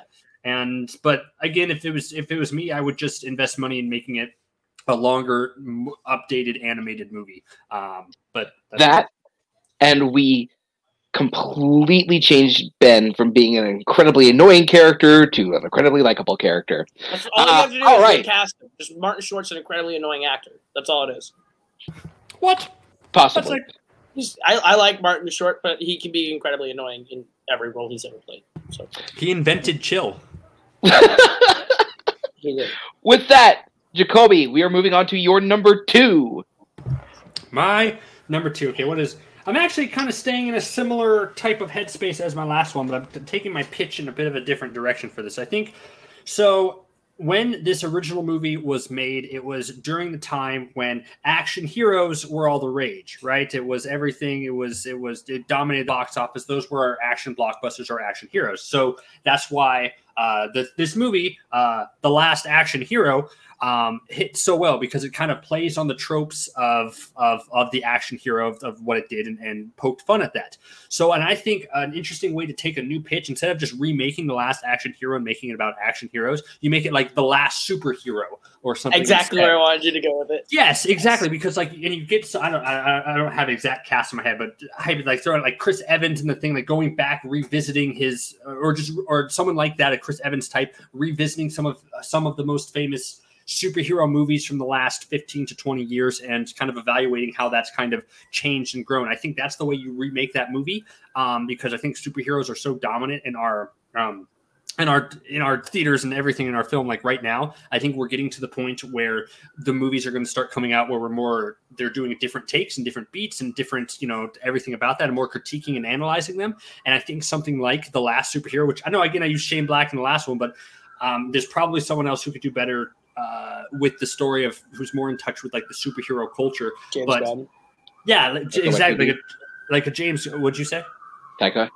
yeah, or even like a yeah, like a Taika Waititi or a James Gunn could do great with kind of analyzing um, superheroes of like what it means to be a superhero character in this day and age when the when the marketplace is just flooded with it. Um, and I think that'd be I think that'd be a really cool concept. Um, that's why I want the last superhero um, as my remake of the last action hero. So I watched this for the first time yesterday. What? Wild. Yeah. Watch There's a lot. There's a lot of movies that you'd be surprised I haven't seen, Jacoby. Uh, you would have lost with me as a team partner. Um, and so originally, before you pitched this, I was thinking to myself, how do you do this today? Because action movies are not the same as they were back in like the early '90s, late '80s when they were like cheesy, like big muscular guys being like, look, look at like how strong and cool I am at the same time. Now with things like Fast and the Furious, where it's dark and gritty, but still like stupid. Um, and then you pitched this, and I'm on board. Uh, I think that is a great idea of how to remake this movie. Uh, you get a lot of the you get this like produced by like Disney. Uh, it could actually No. really work. Don't, don't let Disney Um, do it. Disney will fuck it up. Don't let Disney do it.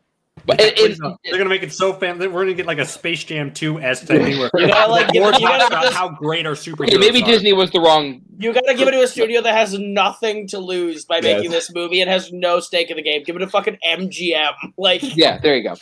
Fair enough. Fair enough. But you get, I, I, you understand, um, and I understand where you're going with this, Jacoby. Uh, you know what? As your agent, uh, I shouldn't have pitched Disney, but as your agent, I will pitch this to whoever you want. Uh, Thank you. Ethan Coho, thoughts? this is a great Um, idea, and I think that this should be remade. Um, and I, I might slightly uh, help you beat me this week by giving you the idea maybe Michael Keaton.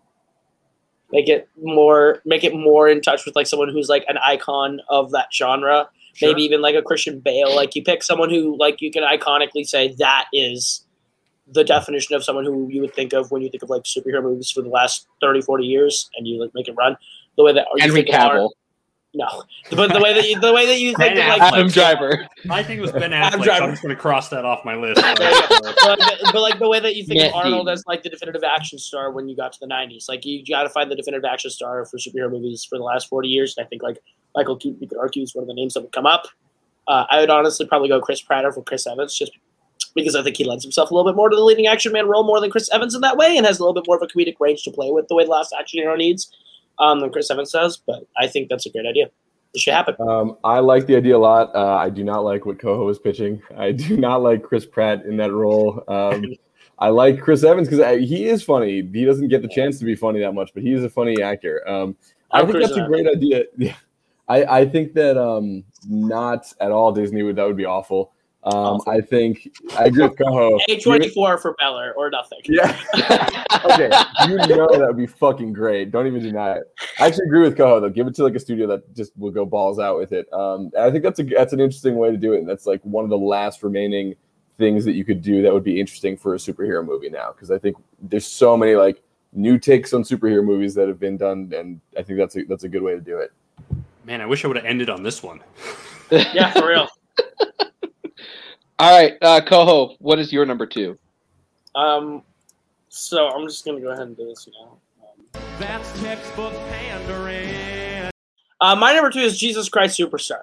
Uh, this is one of the musicals that I think lends itself super strong to a remake. The 70s movie is terrible because their conceit for making this movie is we're just the cast of the Broadway show that went out to Israel and just did the show in the middle of the desert for no one. And then the ending is the guy who played Jesus might have actually been Jesus. And that's the movie. And it's terrible. Uh, but the thing that Jesus Christ Superstar, I think, has that not a lot of musicals do have is that you can update this in really cool ways. My favorite version of this is the 2012 uh, version that they had with Tim Minchin as Judas. I think it's my favorite staging of it because what they do is they put it today. It happens today, and like um, you have uh, takes with the media portraying the uh, the twelve as they're called as sort of this uh, sort of like um, outspoken social group, uh, like social movement, and you have uh, the the Pharisees are sort of actual just like extra legal political operatives that are sort of like have a lot of say in the government. And you can like you can play with the idea of updating it in a modern sensibility and giving them like modern looks and like really leaning into that rock sound today and updating the music's instrumentation and jesus christ superstar would be really cool. And i think that that's something that translates itself really well to film. Uh, i think this is a story that on its own merit is pretty transcendent of time um, and that it's sort of that universal story of of two men uh, and their and their relationship at the end of their lives. And i think that um, the story of Judas and Jesus is such a cool story that has never been done extremely well on film, and I think this musical is the best attempt at telling their story in any medium, um, except maybe the original medium. Uh, and I think that the musical uh, it has such great songs. Heaven on Their Minds has yet to be done well on film, and it's my one of my favorite opening numbers in the history of film. Plus, Superstar is one of the best closers. Like I just think it has great music throughout. You can make a great updated movie musical out of this. Get you know great singers, make a movie. Um, first of all, how dare you insult Carl Anderson like that? He's the Uh, only good thing in the movie. The He gives a great performance of Heaven on Their Minds He in is. this movie. Yes, but it's not my favorite. Um, so there was a weird moment in the '70s where uh, musicals about the Bible uh, were starting to pop up. Uh, this was one of them. Best. They got Norman Jewison to direct this, which was a good pick, but just did not work out well. Yeah. Um, and you know what? I'm buying this. I actually really like this idea. Uh, it's the only really good Andrew Lloyd Webber musical, so we actually need It's to his- preserve this. It's his only good one.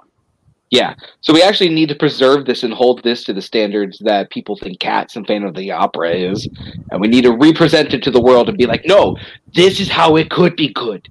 This is how Andrew Lloyd Webber could be good.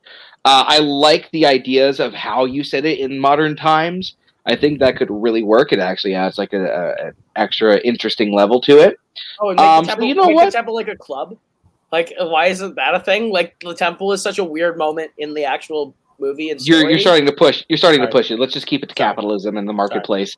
Um, but you know what?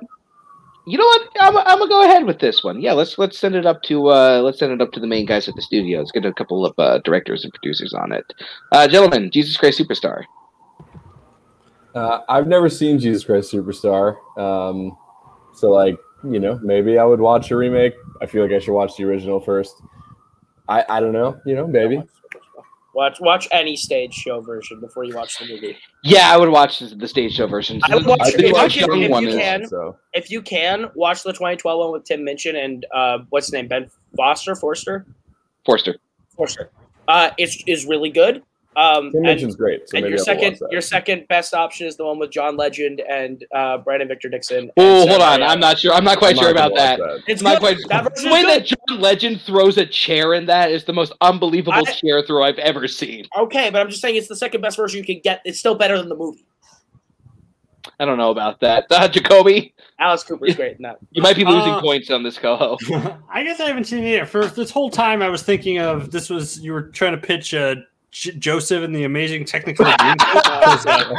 that's what I thought. That's what I thought in my head. It's like I see, I've seen a version of that somewhere. It's like uh, then I realized it's it's not that. So I realized I know nothing about this movie or, or anything about that. So it's just um, the last week of their lives before the end. So yeah, so I think that'd be I think that'd be fun. I'm, I'm on board. I'd watch it. I'd, I'd I'd be a producer and be like, yeah, I don't know anything about the other. Sure, sounds good. You did. I'm on board. I like musicals. Give it So, to uh, anyone but Rob Marshall. Fuck that guy. Like Rob Marshall's available. Rob Marshall- Rob- run a good Rob. Yeah. Marshall, Tom Hooper. Stay far away from this movie. Far They're away. co-direct. They're co-directing it. They, they, they No! Remember, Jacoby, things that you say, uh, even if it's not your movies, can and will be taken into effect and account what? uh, in your grades. Damn. Uh, Ethan, let's go to your number two before Jacoby digs a deeper hole. Uh, number two, it's one of my favorite movies. It's uh, a movie from the 70s. It's a horror movie. It is Phantasm.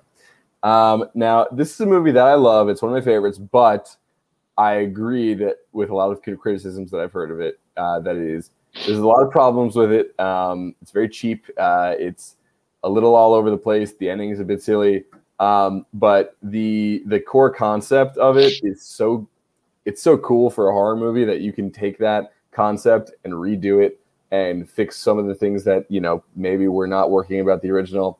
Uh, the concept is basically that this kid sees this this guy, the tall man, um, who is this otherworldly guy running this uh, this funeral home, and uh, shit just goes crazy. And um, basically, there's interdimensional dwarves.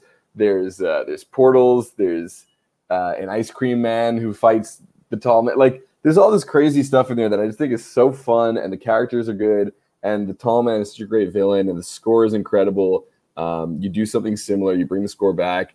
Um, J.J. Abrams is a huge fan of this movie. I don't want him doing it. I think he would make a really uninteresting Phantasm movie, but He's a big fan. Don't want him to. he loves this movie. Let's get that movie remade, JJ. I know you're watching. Let's get it made. Um, it's just I, I really like this movie, but I think that it there's it suffers from certain things that you could fix, and the concept could go even bigger. Like they barely touch on the interdimensional stuff in the original because it's expensive to do that kind of stuff, and I think you could go all out crazy with it and do that in um, a remake.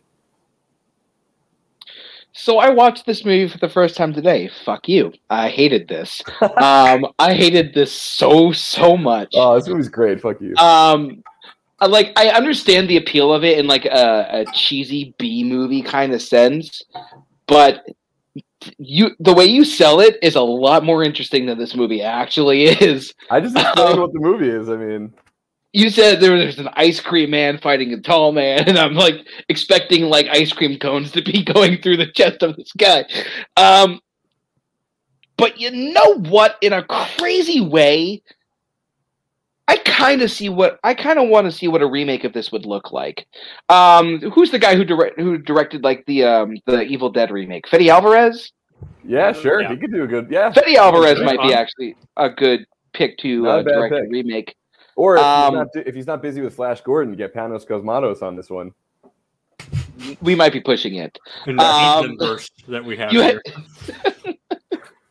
Um, otherwise, I fucking hate this movie, but I can see where it would benefit from a remake. The acting, we have to get better actors than the actors they got in this movie.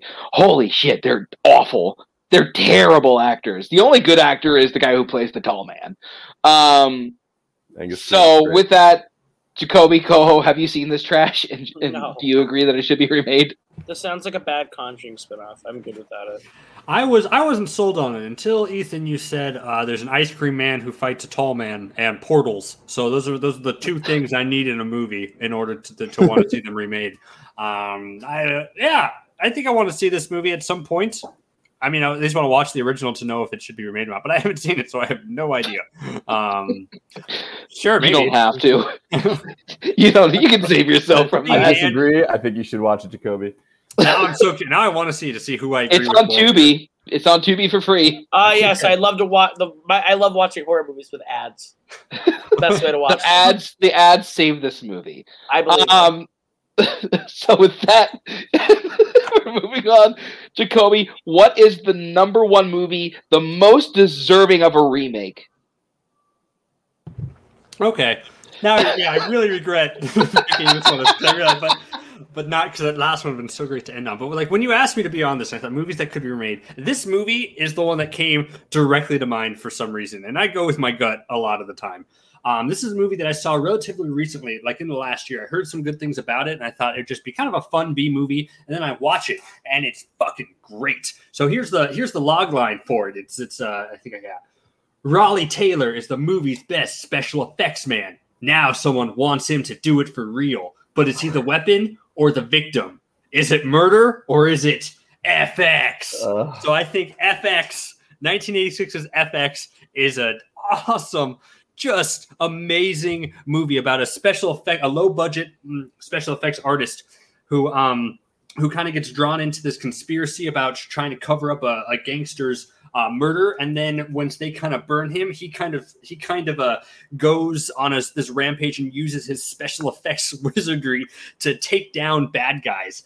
Um, and the thing about this, and it's like why I think this needs a remake. I'm so surprised it hasn't already because it's such a interesting concept for Hollywood overall. It's a special effects guy fighting crime, basically, like getting involved in a murder conspiracy. And the original was in in '86, and there was a sequel as well. But I think it would. Uh, when we're talking about all these movies about remakes for movies, um, I think totally you should do it. Uh, it, it, would, it would look so different now, but what a special effects artist would use in order to fight mobsters and gangsters uh, would be vastly different than it was 40 years ago. Um, and so that's the movie that I want to see. I, I think it'd be great. I don't have a director lined up yet because it's such a very very straightforward thriller, but with an interesting concept. I don't. It doesn't need any special flair or skill for it. Um, but I just I think it'd be a good time. And I think I'm I'm most surprised this movie has not been remade. Uh, Bong Joon Ho, I'm, I'm gonna help you out. Bong Joon Ho, FX. Why not? Fuck it. I don't know. Maybe I don't know. Um, Jacoby, you you started to lose me towards the end when you said uh, we don't need a director with a lot of flair.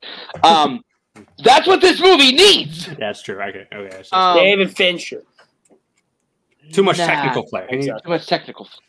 Um, but I watched this movie the first time last night. This movie's a goddamn blast. It's so much fun. This movie is really fun, actually. Um, is the guy who plays the main guy a great actor? No, No. Brian, Bryan Brown. There's a reason he's not like around. Like, Yeah. a whole lot.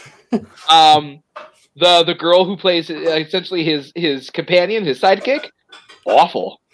She's terrible, actually. It's one of the worst acting performances I've ever seen in a movie. Brian Dennehy's not bad. Brian Dennehy is amazing in this movie, but Brian Dennehy is amazing in whatever movie that you put him in. Um, however, I do think that this would that this is primed for a remake. You get like especially if you do like a weird comparison to like CGI versus practical effects. Like I think that and you can do a lot with this premise, especially now, especially now that the technology and practical effects have become a lot, you know, more impressive. Um, th- this movie's an absolute blast, but I think if you get the right people on board, this could be a classic of the 2020s. Um, so you know what? Take all my money. Go ahead with this. And I don't need a lot. I don't need. I don't need like three hundred million dollars like I would need for a live action. No, you don't. Planet. I would just need maybe like a very like you know cool Yeah. twenty million, and I could and I could turn a profit there. and you would still be able to do some great things with it. Um, Ethan Coho, have either of you seen this, and why haven't you seen this? Um, I have not seen this, and this sounds fun. You just need the right director. Um, honestly, you were kind of describing it, and it kind of made me think of like maybe like effects on the level of like the Mysterio stuff from Far From Home would be cool if you applied that sort of technical technicality to the movie.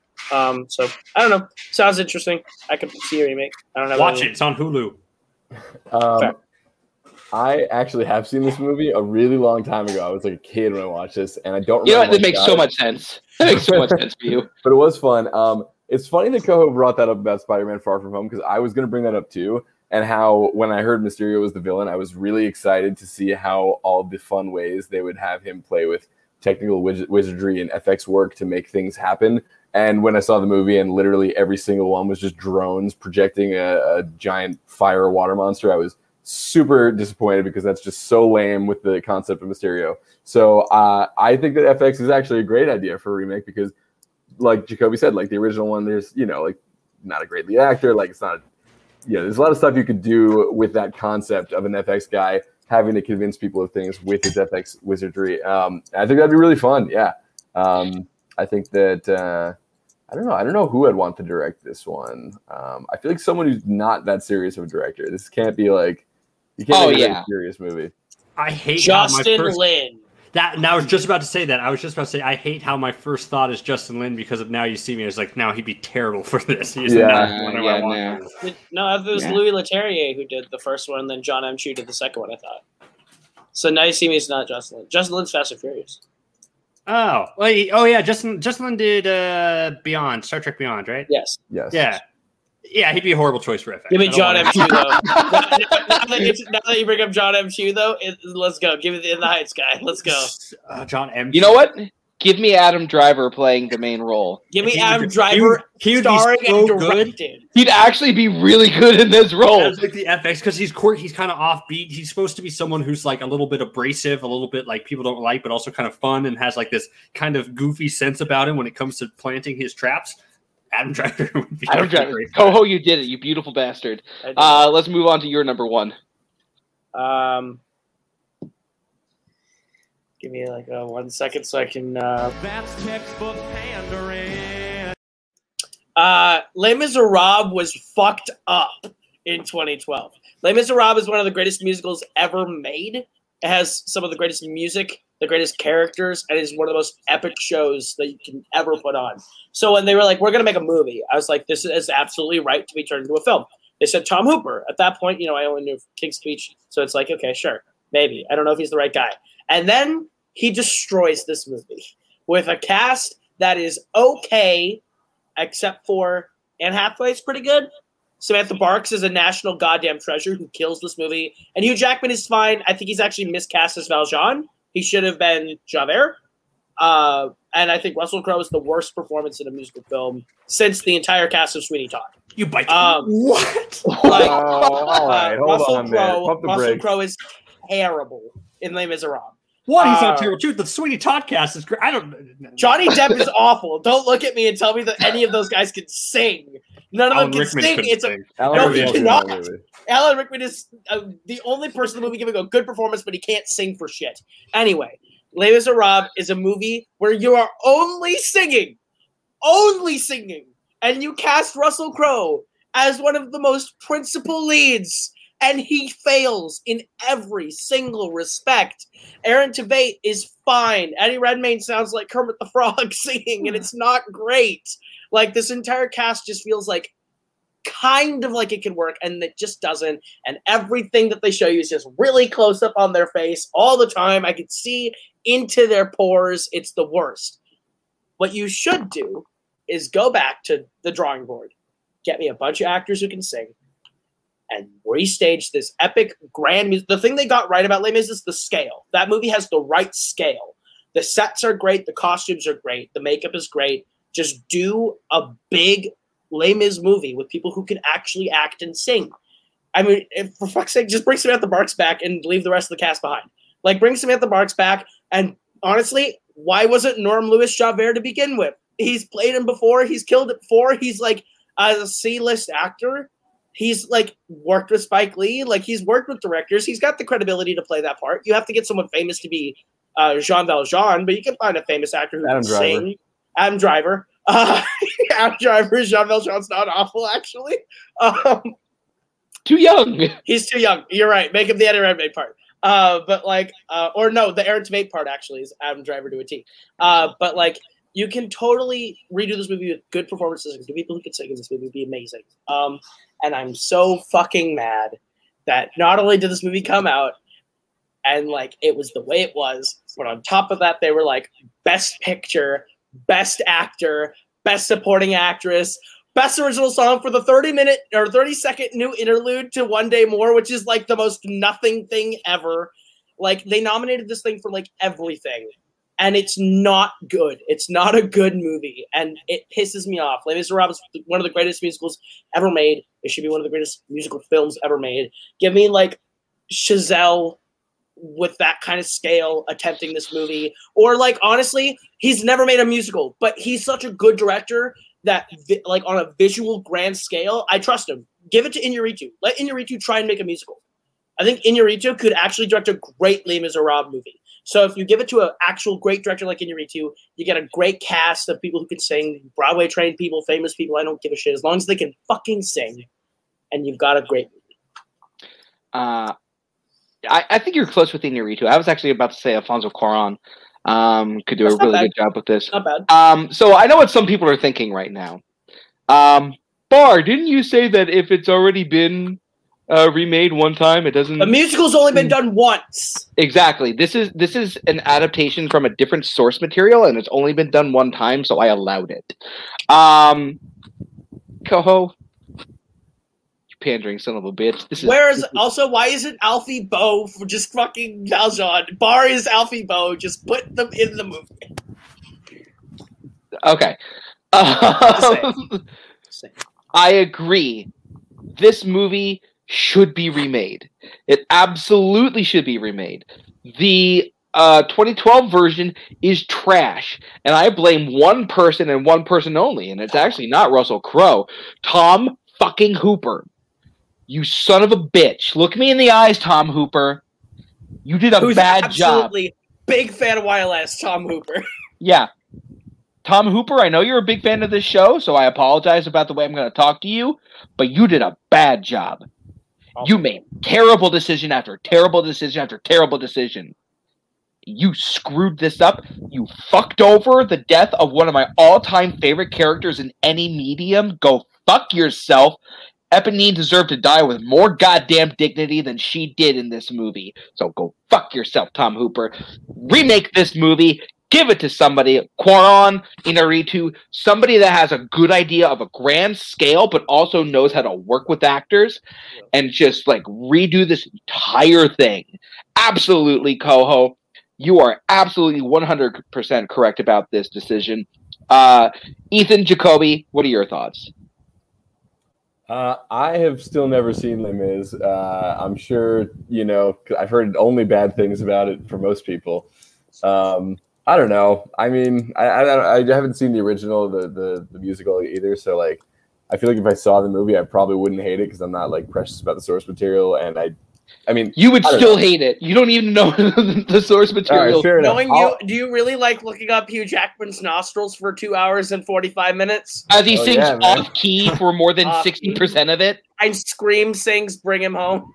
I will watch it at some point. Um, but you know, sure. I mean, I I have no problem with a, a better version of that musical being made. I was always of the mindset when I when I watched this movie when because I, didn't super know the source material super well, but I know it's a, it's a big ass thing that that deserves more time. I, th- I remember while watching, it, I was like, this should have been two movies. Like they should have split it up more. Like it should have been a longer thing to, to, to tell the story. Because as someone who didn't know any of the source material, I wasn't invested in anybody. I didn't know anybody. I didn't. I didn't. And I will admit, um, and I still defend this. Um, I don't mind Russell Crowe in that movie. I Oh actually like the way that he sings. I think it's a little. He's over not the worst performance I've ever seen. my wife is giving me the eye right now, like like 'cause I, I, I talk about this pretty frequently about about how the fact that I'm I've, I'm the only Russell Crowe defender in, the, in that movie. I kind of I just I like Uh, his, his Jacoby, uh, Lucas Schildbach and I will actually stand by you with that. um, but I agree with everything that you said. That this that this movie is, is bad, and I hate I hate watching it, and I hate having to watch it for. I had to watch it for like Full Metal, so I'm getting through it was just a bore, and it just it needs to be made. It's such an epic story. It's such a great story. It needs a better cast. Needs better singers. Needs better just absolutely everything.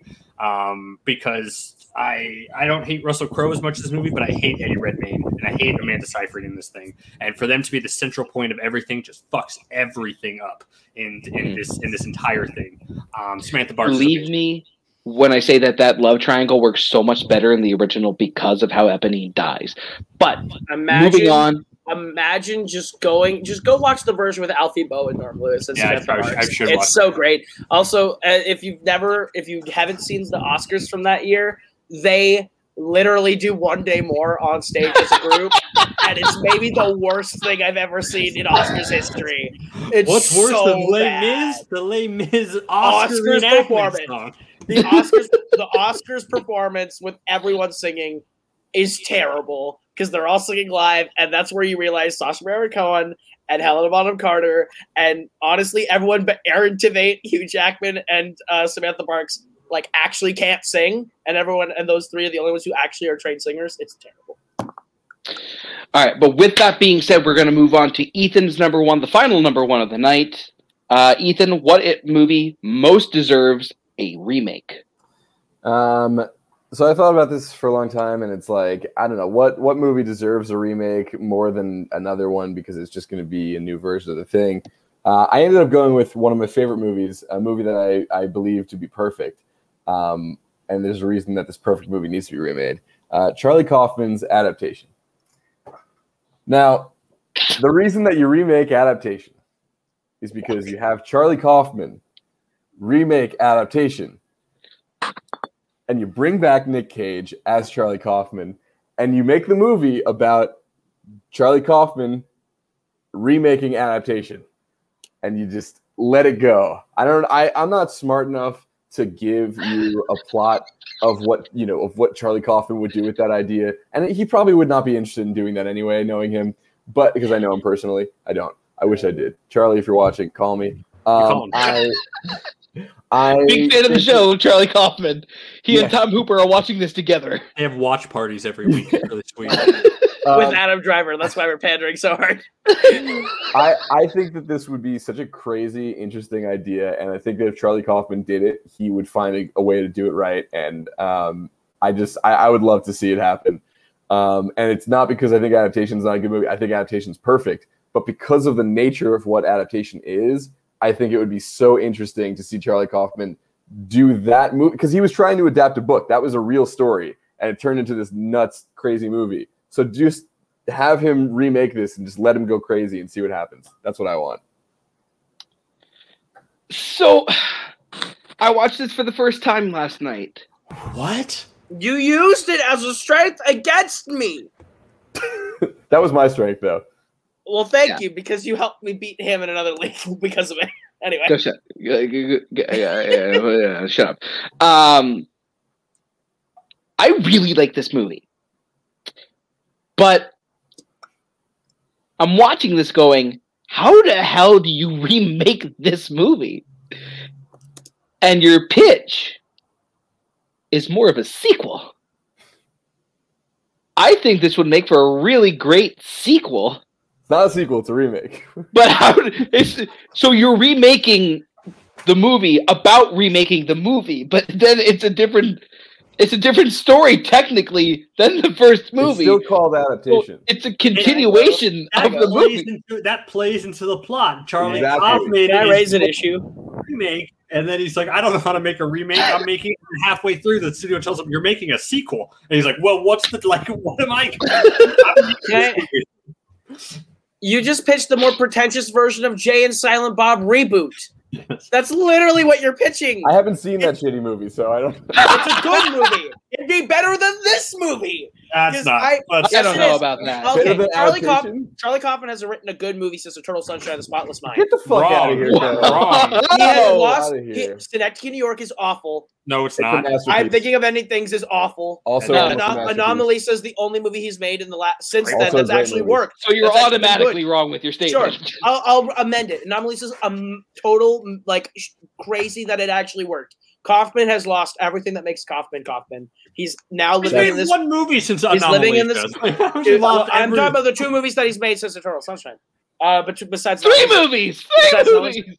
I think Anomalisa is not his fault. I think the co-director is the reason why Anomalisa is good. Anyway, what I'm saying is, is Synecdoche and I'm thinking of ending things are prime examples of why I think Kaufman Those has are both lost. fantastic movies. They're and terrible because what, what Kaufman does, really great, what actually. Kaufman, what Kaufman does now is he lives into that world of I'm Charlie Kaufman and people are expecting me to make something really weird to the point where it doesn't make any sense, and then pretend like it makes the meaning of life in it, and they're awful. He doesn't make any. He hasn't. He does not make good movies now. I do not want him to come This is back to coming from a adaptation at man who loves uh, Pirates of the Caribbean at World's End. Five. He likes the Uh, fifth no, one the fifth too. one is fine. The Five that is one one is of- better you like than the anything one? he's made. Wait, so- I think you said that. Oh my god. What I'm saying, hold on. What I'm saying is, is I don't want him to touch his best movie, and or come back to his best movie at all. Gordon adaptation- came back to his best movie. No, he didn't because he made he made three movies and never came back to it. But what I'm saying is, The third one's not good. the third one is very good. Anyway, the fucking thing with adaptation is that it's a perfect, beautiful anomaly that shouldn't work, but somehow works. So why try and replicate history in a way where it will never work? like I was I wasn't on board with this when you first said it, but then I realized like it's the perfect source material to actually try to get a remake for it because Charlie Kaufman is actually something because everything that you just raised about how Charlie everyone expects Charlie Kaufman to deliver something weird and and out there and stuff that he they seems to lost his step that it's not a movie that should work for a remake. That all would play into the plot of Charlie Kaufman trying to write this. I'm just like I don't know like how am I going to do this and turning it into something crazy? I had no idea how he would, but again, so I started off not on board with this at all. I, I thought it was I thought it was I thought it was a bad choice, and I realized, you know what? Sure, like give it a try. This would be awful. The only way I would even consider this being a thing is if Spike Jonze comes back to direct. Because if Kaufman Yes, directs this yeah, himself, sure. it'll be the Why worst not? Movie. If Kaufman directs this himself, it'll be the worst movie ever made. There would be a scene where he actually confronts Spike Jonze about directing this movie Yes. in it for everything. And Spike Jonze would be This like, sounds I don't, I this don't, I don't sounds so dumb. I'm not even gonna lie. to you. This sounds so bad. I never need this in my life. See, I want to see this movie now, but I still don't know if this is technically a remake. Is My a head hurts. That's the question. That's What they're pitching you is not even a movie. They're pitching you a guy trying to come up with a movie that turns into him. That's what the first That's what one I'm was. saying it is. and that's the not remake fun to watch. movie. adaptation, an adaptation of adaptation. I realize movie I just- Inception. I have to wa- I have to walk this back even if this means I lost because I totally just realized that I just said that out loud and the movie I made is totally that idea. Anyway, cool. all right, all right. So Time. now I have to take everything into account because I had grades, and now I'm not sure what the grades are going to be. Should I we will show say- Spence's list first, just so then we're like, Yeah, let's put up Spence's list because This one, Spence yeah. would have Oh, Spence would have come in last place. Um, Dave? FX, great idea. um, held up. Why the player? No. He had FX. Oh, I'm, I'm sorry. Yeah, sorry. the player- The player? No. Gattaca, I haven't seen. Tootsie, maybe. I don't like Tootsie as much as everyone else, to be honest. Um, Les don't know how you Mis, remake that. right? Les Mis, yes. Dave, no. why That would you movie- remake Dave ever? There's no, there's no reason to remake Dave. It's it's so perfect the way it is. Um, the Purge. We're still making Purge movies. I don't want to see the Purge done again. I'm already seeing the 17th one. Uh, and the Black Cauldron. Been saying it as I said for a long time. Yes, should be remade. But still, Adelaide would get a C uh, this episode. Um, and with everything that's just happened, oh, this is tough. Um, Give me but the last place for saying Kaufman sucks. I don't give a shit. Um, in first place with a B plus is Jacoby Bancroft. Um, you you really stumbled at the beginning with uh, Mean Girls and They Live. Um, then you started to actually get into a swing of movies that I completely agree with you. You sold uh, the Last Action Hero remake really well. Um, so yeah, Jacoby, you get a B plus today. Um, and then thinking over literally everything that was said and everything that was brought up, This man In wants second to remake place. Phantasm. He wants to remake a shitty movie called Phantasm. In second place with He a wants to remake Cats. He wants to make Cats again. second place in second place Okay. with a solid B.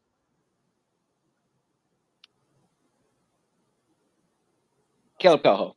Thank you. He wants to make fucking Cats again. Caleb Coho uh, gets a B. Uh, in time, I think is a great idea. Star Wars. I mean, I, I don't like that movie, but I don't think he can really remake it at the moment. Black Cauldron, El Dorado that was so confusing. Um, the Oscar duets. A, a lot of movies that I think have a lot of potential, but I don't know where exactly you would necessarily take it. Les Mis at number one really helped your case, though, because I think that's a great pick. Uh, coming in third with a B minus, uh, making this a really close episode is Ethan Beller. Um, Cats hurt you. Uh, funny, funny face. Uh, Bill and Ted face the music. The Warriors. Flash Gordon. Uh, your Flash Gordon pitch is what almost put you over Coho. Um, but then you had The Incredibles 2, which was an odd pick, and Phantasm, fine. Adaptation, I'm still confused whether that's a sequel or if it's an actual adaptation. Uh, with that being said, uh, here is the correct list. Oh, uh, I don't have. Oh yeah, the combined list. I'm sorry, the do them. combined list. Yeah, combined list is that. Uh, The Purge, Phantasm, Jesus Christ Superstar. It's because Spence, when Spence was on the list, I made the graphic and put it all together with the combined list. So that's why we brought up Spence's list at all, is because they're mapped Yep. back in. Yeah, we, we we we couldn't go back on the math. Uh, Last Action Hero adaptation. Uh, FX, The Black Cauldron, The Dark Tower, Treasure Planet, and the movie that should be the most remade, Les Miserables, uh, the musical. you have Um, to share your correct list because if it's not Cody, I don't make a graphic. oh well, that's that's the rule. Them's the rules. I don't make. I do make them, but yes. wow. Uh, I thought we were teammates on this uh, Sorry. on this episode. I'll Um, but make myself third and Bella give me second. That's fine. uh, fine. Uh, the correct list would be uh, number 10 being JFK. Um, the conspiracy theory angle would actually really work well in uh, the modern times. Uh, Funny Face, I agree with Ethan. The Dark Tower at number 8. Uh, number 7 being FX. Number 6 being Paris When It Sizzles. Number 5 being Les Miserables 2012. Number 4 being Gypsy. Number 3, To Catch a Thief, the Alfred Hitchcock film, actually could really benefit from an update. Uh, number 2, Mike Nichols' The Fortune. Uh, give that to the Coen brothers. They would kill that. And uh, number one, 1964 is The Best Man, Henry, uh, Henry Fonda movie. Um, but with that being said, Coho, what other uh, events do we have coming up? Next week, Caleb Bowman kicks off top 40 animated movies. He has his panel. We will be going all month long. Top 40 animated movies. They peer pressured him. Non theatrically released films may or may not appear on the top 40. It's going to be weird as fuck. Anyway, after that, September 1st, best, classic actors represented by one film. I believe Zach Ford might be hosting that. I think Not so. entirely sure. I think it is Zach. Uh, September 8th, Cody will be hosting his last show of the year, 2004 movies, because Kurt Kolakowski will be back starting September 15th for Top 100 Series Volume 4 to round out the year, ending on November 24th. Uh, and then we will be done with this uh, year's Your List Sucks. So uh, if you want to submit for Best Classic Actors 2004 movies, you got a little bit of time. Watch some of the stuff uh, and then submit for the topic. Um, but send those to Cody or I, and be sure to come back for Top 40 Animated starting next week. Uh, yes, thank you all for watching. Uh, we appreciate it greatly. Uh, Coho, thank you for producing. Ethan, Jacoby, thank you for coming on. Um, and so for Jacoby, for Coho, for Ethan, and myself, uh, y'all have a good night. I know it was you, Fredo. You broke my heart. You're not going to intimidate me. I'm entitled to my opinion. Now, what will it be? Death or exile? You're hopeless. You're a hopeless mental case. You better lawyer up, asshole. Because I'm not coming back for 30%. I'm coming back for everything. Normally, I would say auf Wiedersehen. But since what auf Wiedersehen actually means is till I see you again, and since I never wish to see you again, to you, sir, I say goodbye.